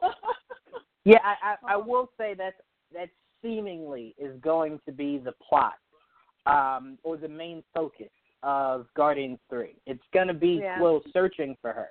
Um, It has I was to so be. confused. I was so confused when everyone was like, "Oh no, like she's dead." And I'm like, "No, that's why they made sure you saw Quill searching for her, and they made sure that you saw that the search didn't complete. He wiped the Yep. screen away before we saw Yep. the search say found or not found. Um, so obviously we know it's going to be heavily Gamora based, and it's going to be heavily Adam Warlock based, which is going to Yeah. be so freaking cool to see. I'm and so looking forward to it. and if what I'm hearing is even remotely true, I'm hearing we could possibly even get um God, I just forgot his name. Um Beta Ray Bill wielding Stormbreaker in Guardians Three. Um, Whoa. and that alone is blowing my mind. The idea that we could get Adam Warlock versus Thor, and the idea that we could see Thor and Beta Ray Bill team up, um, it, it's just it's mind blowing. So James Gunn first blow my mind with Suicide Squad, and then let me recuperate, and then blow my mind again with Guardians Three. Um, but yeah, that it, what, what was funny about those those scenes towards the end of the movie. We're gonna get to the, the funeral, but when everyone kept like complaining that there were no end credit scenes, there were. There were four end credit scenes. The first one was them showing you a brand new Wakanda. That's an end credit scene. Mm-hmm. The 2nd Mhm. end credit scene was showing you Peter in in um what seemingly is going to be right before Far From Home. That's the 2nd end Mhm. credit scene. Third one is showing you, excuse me, um, the Guardians, the Asgardians of the Galaxy. Um, it was a two-parter. First, New Asgard now has a queen, and Thor has now joined the Guardians. Um, the other one was Cap passing the torch. Um, and then the final end credit scene was Steve getting his moment with Peggy. So there were end credit scenes. It just wasn't the way we see. I think they were smart because picture this: picture if you sat through two hours and fifty minutes of um, of movie, and then you had to wait till all the credits were over to see more more scenes. You would have been heated because you're like, I have to pee, but like I can't move, so I have to see everything. So they saved us and they gave us end credit scenes as the end of the movie. Uh, but Mhm. don't get it twisted; those were all end credit scenes. Um, and, and you could tell just by the way that they were placed. Like, look how much beau- much more beautiful Wakanda looks. Like that looks like it's not even Wakanda, like it's Vegas. Right. Um, so you know, it was setting up each individual character's story going forward. That's what an end credit scene has been for Marvel for 12 years now. Um, but let's get to the um, the funeral. Tia, I want to start with you. Um, main question I want to ask you: Did you know who that boy was when you first saw him? Did you know he was the kid that Tony helped out in Iron Man three? Uh, two things. I absolutely did not know, and the second is I didn't really care. I'm like, yeah, yeah, yeah, whatever. My big thing was my big thing was Fury showing up, and I was like, yes. So it's like, you know, just seeing everyone else. I'm like, yeah, whatever. The kid, all right, I don't care. He was like a kid in the movie that like no one even liked. To me, it was like seeing everyone else there. You saw Pepper, you saw her family, you saw Ant Man, Captain Marvel, the Guardians, Thor, Cap, all of them. That's what was beautiful. It was like again, this is all an homage or hmm. homage, sorry, to to Tony Stark. He started off the MCU, and now you have Yeah. everyone who's sitting there who they wouldn't have the franchises that they have without him, and that's what was so beautiful. Everyone's almost honoring him, and it was Yeah. so beautiful. It was so gorgeous. The fact that they put the the thing, you know, proof that Tony Stark has a heart, you know, and sent it off into the water. Uh, what got me was just happy sitting there with Tony's daughter, and he's like, "I'm gonna get you all Yeah. the cheeseburgers you ever want." I was like, Mhm. Oh, oh, and it also though now makes sense why Happy is seemingly having such a big role in uh Spider-Man: Far From Home because he's now taking the role of taking care of all of Sony's children, pretty much. Yeah. And ma- and make no mistake, Peter is one of his kids. Um, so that was just beautiful. It was sad. It was beautiful. It was a perfect way to wrap up the ten years that we've seen. Um, yeah, but so to answer your question, Juwan, I, I had no idea who that kid was. um, what hurts me about that is I loved it mainly because um, the the importance of that funeral was to show how important Stark was to everyone. Um, and if you remember that scene in Iron Man three, or the movie of Iron Man three, not really a scene specifically, um, he helped a kid who couldn't really embrace who he was. Um, lack of a Mhm. father, um, kind of struggles with his mom. He was being bullied a lot um, and Stark came and, and kind of made him feel whole again. Um, he filled that void. I honestly always thought um, Feige's backup to not ever getting Spider-Man was to make that kid um, his protege. Mhm.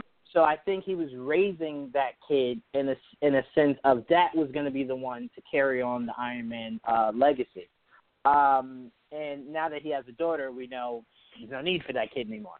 But it was it was such a callback to something that I loved. The only thing that I loved on Iron Man three was the relationship between the two, and how it, it felt like that was the son Stark never really thought he wanted. Um, and their relationship back and forth was was beautiful. I loved it. I, I loved that that sense of, of those two in the movie. So to see him older, and the idea that Stark would have loved to have seen how you know how he's grown, how he's been, if he wasn't keeping tabs on him, um, you know, uh, to begin with. But that to me was great. It, it, it was because you wanted to show in that funeral how important Stark meant to everyone. I'll also throw in. I wanted Stan Lee's cameo to be that um, to be in that scene. Um, I think that would have not only hit us as fans um, because we mm-hmm. know he passed, um, but it would have hit us. Stan got to see this this universe grow. Um, he got to see the, the thing he wanted most, which was these characters to come to life in a successful way. Um, so the idea that you could have just had him as as a war vet or, or someone that um, you could have said. Actually, you didn't have to say anything.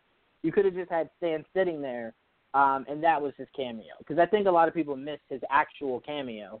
Um, but I thought that would have been so poetic, so beautiful to have Stan in that funeral, um, kind of looking over all his characters. Um, that would have just been so beautiful. I'm kind of cracking up, uh, you know, crying here thinking about it, but that would have been beautiful. Mm-hmm. Um, but pal, your thoughts on the the funeral before we get into um, the weird angle they they went with Cap. Yeah, I actually think I cried more during the funeral scene than when uh, Iron Man actually died, because when the you know when Tony passes away, I again it was one of those things that I like. I was confused. I refused to believe it because I and originally I thought if one had to go, it was actually going to be Cap, and the fact that it ended up being Tony was it, it shocked me and I really didn't know how to feel about it. I really didn't know how to take in the news. And then when the funeral scene came along, when you saw the flowers being placed on the water and you saw, you know, the proof that Tony Stark has a heart, absolutely shattered my heart. And then just the way that the camera moves around each group of characters that are there because of Tony, just it made me an emotional wreck. I I I started to smile when Nick Fury came into the picture because you know obviously we didn't see him throughout the whole movie. So that was that again that was just a, a nice little fan service. But yeah, it it broke me. And when um you also heard uh, Tony's voiceover to, to the message that he was sending out to Pepper and his daughter Morgan. Um, that was just really touching, and it just uh, obviously just made you an emotional wreck even more. And um, yeah, when um, Jon Favreau's character Happy, right? Um, when he was with the with Tony's daughter, and when they were talking about cheeseburgers, and it, it, it like I think it was like a nice little uh, fan service to the very first Iron Man when um when uh, Tony was eating, you know, hamburgers at the one of the press conferences. Like, it was it was like, you know, it's a little detail that if you know Marvel movies, you, you would catch that right away. And man, I love you 3000. That is forever gonna like break my heart for from now on. It's just uh, I'm not going to be the same after that. Yeah, I, I can't even say Andre 3000 without starting to cry. So yeah, just the oh idea my god, just the, it's just the name uh, 3000. Just about it. yeah, the name, just the word 3000, like the number, everything about it is just like, don't say it. Like I'm gonna cry. Like I don't um, know why it had to be that number, but now it is, and for you know, from now on, fans are just gonna start crying whenever they hear that. uh, yeah, it's like like it, it's a new standard now. Like whenever you're talking to your kid or like your little sibling, you're like, "How much do you love me?" And it's like a lot. Mm-hmm. Well, put it into numbers, like a hundred. A hundred. Stark's daughter loved him three thousand. Like you got to get to three thousand. Like Absolutely. come on now, that's real love. Yeah. Um, but yeah, so I, I want us to to make sure we have time to get into the um the whole last arc of Cap. So we get to the very last of the movie. We see Hulk um, Cap, Falcon, and, and Bucky all setting up um, for Cap to go back, place stones exactly where they should be um, to make everything timeline wise that's still confusing, um, you know, in order. Um, I did love the scene of Cap um, saying to Bucky, like, don't do anything stupid, you know, while I'm gone. And he's like, how can I? Mm-hmm. You're taking all the stupid with you. It's a callback to First Avenger. Um, yep. Every scene between the two of them has just always been beautiful. Uh, I, I've loved every dialogue since since Winter Soldier between the two of them. Um, yeah. Excuse me. Uh, he goes back. Um, they they try to send him back. He doesn't come back. Winter Soldier looks over, sees Cap sitting on a bench.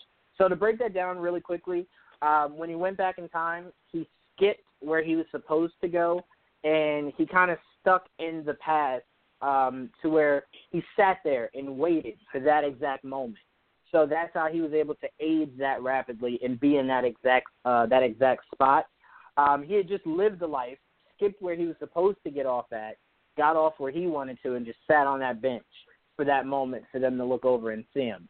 Um, I'm assuming. Let me say that. Like I don't want to make it sound super professional, like I spoke to the Russos, um, but I'm assuming that that's what happened. Um, so we have the moment between, confusingly, not Bucky and Cap, but Falcon and Cap. Um, yeah. Where Cap didn't want to spoil the events of time, so he didn't tell Falcon that he married Peggy um, and yeah. had a family and had a life with Peggy because he didn't want to ruin that. Um, so I thought that was really really smart. Um, and then obviously the big payoff, he gives the shield to um, to Falcon, who we now mm-hmm. can assume in the series is now Captain Falcon. Um, so mm-hmm. that to me will forever confuse me. You had Bucky standing there. You kind of said, "No, you're my long, you know, my long lost friend. Forget you. I'm gonna take this new guy that I'm friends with. Oh, you're, you're one be my of those, replacement." Juwan. Yeah, Oh. because it was just like it was like, all right, I, I get it. Bucky isn't that guy. You kind of want to make the the the Captain uh, America type because the public knows like he was a menace. Um, but it's still, I would have preferred for Cap to say, Bucky, I want you to have it, and Bucky kind of goes, I think Sam is is is the better option. Um, Yeah. And then Cap kind of goes, you know what? I agree. And then they call Sam over, and it's a moment between the three of them where they they hand um they hand him the shield. I just think ignoring the fact that like when when Bucky sees him and Sam looks at Bucky, Bucky's kind of like, "Go ahead, he's waiting for you." How do you know he's Mhm. waiting for Sam? You're his best friend. Like it, it just whatever. Um, um, start with you, Sam now being Captain Falcon. Are you going to me or are you going to someone else? Oh, pal, I'm sorry. I, I thought I, I thought I said a name. I apologize. Oh no, that's fine. Um, I I can see. You know, I I never really thought about what you just mentioned about Bucky. Why wasn't it him? I never really thought about it that way. I'm like, oh yeah, that would have made sense, right? He he known him. He's known him longer. Um, I I like it. I I know that um, it maybe it's a character that wouldn't have been our first pick probably, but um, I think that it was probably the smart choice. Um, and I personally am excited to. It's you know, it, again, you know, it's still fresh in my mind. It's kind of hard to accept the fact that now we're going to be living a life. You know, it, you know, Falcon said it himself. We're, you know, I we can't imagine a life living without Captain America. And um, it's like it's just really uh, sad that this is like how our future's going to look like now. This is going to be the face of the new captain. But honestly, I'm gonna I want to embrace it. I he will bring a lot to the team, and um, it, it was a really touching moment when he was given that honor of receiving the shield that Captain has has used throughout you know these years of movies and um and all these battles and moments and Mhm. um I yeah Mhm. it was it was touching and I know we're probably going to talk more about you know Captain himself but I I have like a lot of thoughts about that too but I um actually when he when we first saw him sit on the bench for some reason in my mind I thought that he transformed back to his younger self before he turned into Captain America because for some reason he looked smaller to me. I was like, oh, is he normal again? Like, is he not Captain America anymore? And then the, once we see him being revealed as his older self, I I was like, oh, okay, that actually makes me feel a lot better. And um, eh, yeah, it, we'll we'll go more into it later. But yeah, I Falcon, um, I am on board with him being the new captain. All right, uh, we got ten minutes left, so I'm going to go to you quickly, Tia, and, and, and then you, Dom. But Tia, kind of Sure. walk me through your thoughts of seeing Captain America pass the mantle onto Falcon for him now for the, the show on Disney Plus for him to now be Captain Falcon. I loved it. Absolutely loved it. I understand Bucky is his best pal, and obviously the whole Civil War, you know, event happened because of it. But Bucky has been back and forth. You know, there he can't be really that trustworthy because of his past, and he's not a good image, and blah blah. Sam has been there for Cap since day one. He has been his ride or die. Every single event, even at the end, you know, just met this guy, and he is willing to go off and search for Bucky. He's willing to uh, pretty much betray his country for Steve. He's been there. Number one, he went off into exile with Steve. To me, I'm like, there is no better choice than Falcon for him to pass that along. That was such an amazing scene when he was mm-hmm. like, it feels, you know, when he takes the shield and he's like, it feels yeah. like it's someone else's, and Steve's like, it's not. I love that. Totally on board. I again, yeah, I like Bucky. He can still be around, but to me, it was Sam. It was always Sam. If they would have given it to Bucky, it would have been like, oh man, but Sam's right here. Poor Sam. He just sacrificed so many years of his life for you. yeah, uh, but in that moment, I would have been like, but Cap chose, you know, childhood friend over newer friend, and makes sense. Um, um, but yeah, I, I guess he learned his lesson from Civil War. It was like, nah, Bucky, I I took your side last time, and like it caused all this. So I'm I'm I'm gonna go to the new guy. I'm gonna give it to the new guy. Um, but Dom, kind of walk me through your thoughts on on uh, Cap passing the mantle. Yeah, I was I was definitely down for it. I know, uh, which not a lot of people know that, or at least they don't they read they don't read comics. Don't know that uh, Sam was did take the mantle of Captain America uh, at one point for a short little stint. The only thing that I'm kind of worried about is like, which I probably shouldn't, but is like the backlash from people who don't really care that much about comics. They're going to be like, oh, you're just pandering to everybody wanting equal opportunity type of thing. Because I saw the whole backlash before with like, what if they made Superman a black guy? And so I, yeah. I'm all for it, and, but I know what's going to come along with it. Mm. Yeah, you got stupid fanboys who, you know, hate the idea when they uh cast someone of color to play a character who was, you know, Caucasian in the comics or whenever they cast like say a girl to play a character that was right. originally a male. I totally get where Dom is coming from. Like we love it, but we're gonna see some stupid fanboys on the, uh, yeah. online who are gonna have such a problem with it. For sure. Yeah, well, luckily we don't really care about those people. they they don't Amen. matter. Um, yeah, in exactly. my mind, in my mind, they are who Thanos snapped away. So I, I, I ignore it. Um, I, I, I always I tell people when, when they get up when they got upset about like the idea of Michael B. Jordan being Superman, they're like, Superman can't be black, and I'm like, so what color do you think Superman is? Well, he's white. No, he doesn't have a race. He's an alien who was drawn to look like he was white. There's nothing historically about Superman that makes him have to be white everything yep. about his story, you could just make make the characters look black, and nothing changes about Superman.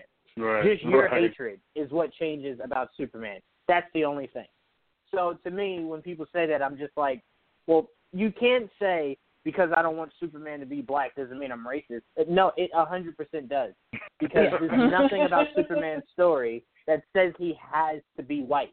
It's not like if they said, well, and then I hate when people are like, well, what if we made Black Panther white? Wait, hold on. So you want to tell me you think it's smart for you to tell people that a white guy is the leader of Africa? That's what you want to tell me you think is, is historically accurate?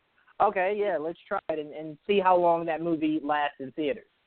Um, but yeah, backlash is always going to come um, down from the yep. superhero world, yeah, from the stupidest of things. So I will say really quickly that uh, yeah, go ahead oh, that I I'm kind of glad that they um took that they wrote Sam's character a little more serious because I knew eventually that Cap was going to pass the mantle, and I, I saw online that everybody thought it was going to be Bucky before uh before you know everything went bad, and I, yeah. I was like, at first he was kind of you know Sam was just kind of goofy, and you're like, I don't want this guy to be that guy, but then as the the films progress, he does get more serious, and you do see that he can be a true hero and a badass. So I'm glad that they wrote him a little better.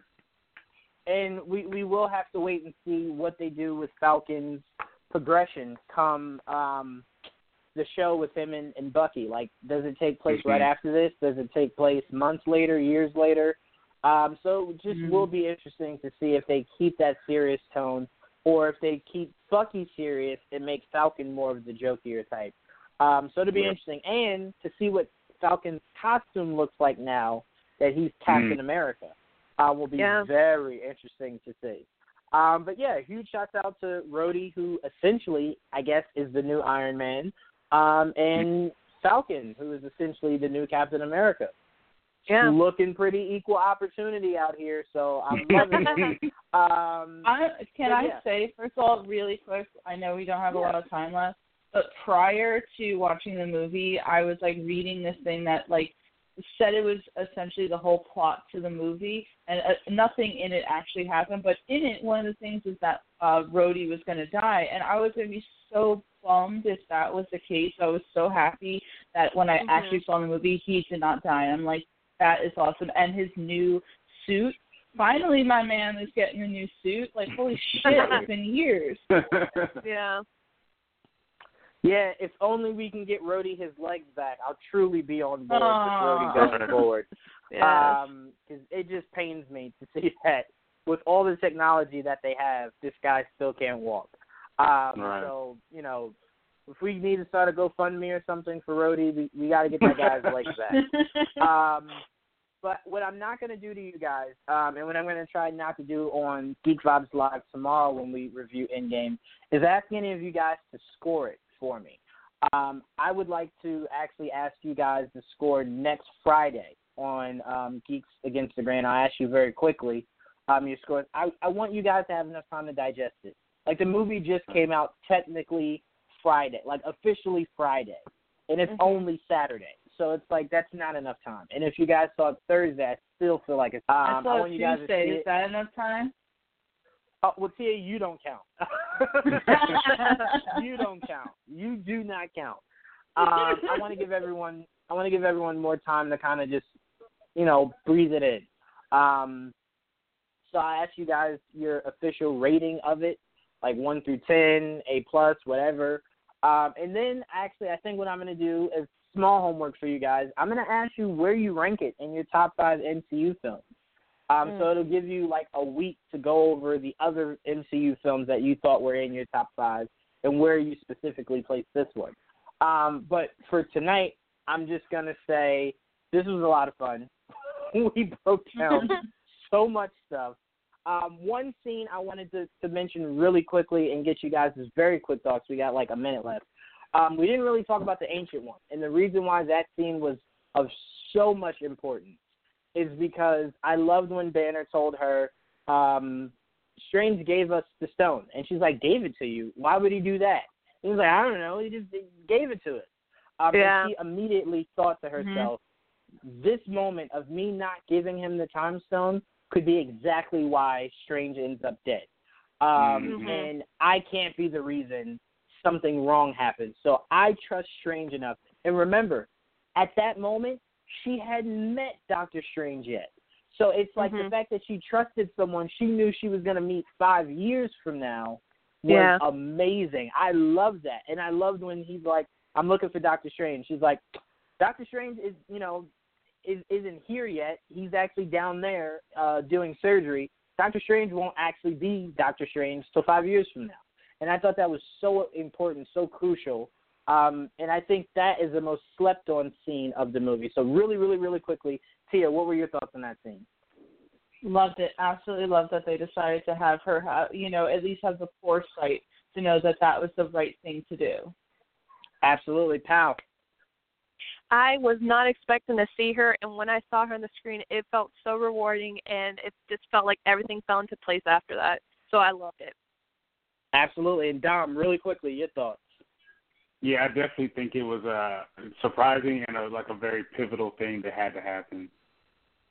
Absolutely. I want to thank all three of you for joining me. Shouts out to Mike. Couldn't be on this this episode, but we'll see Mike next Friday, and we'll see you all next Friday for an all new episode of Geeks Against the Grain. Uh, so till then, peace, and also remember, Game of Thrones. Tony Stark is the only Stark that gets to die this weekend. No other Stark. Peace.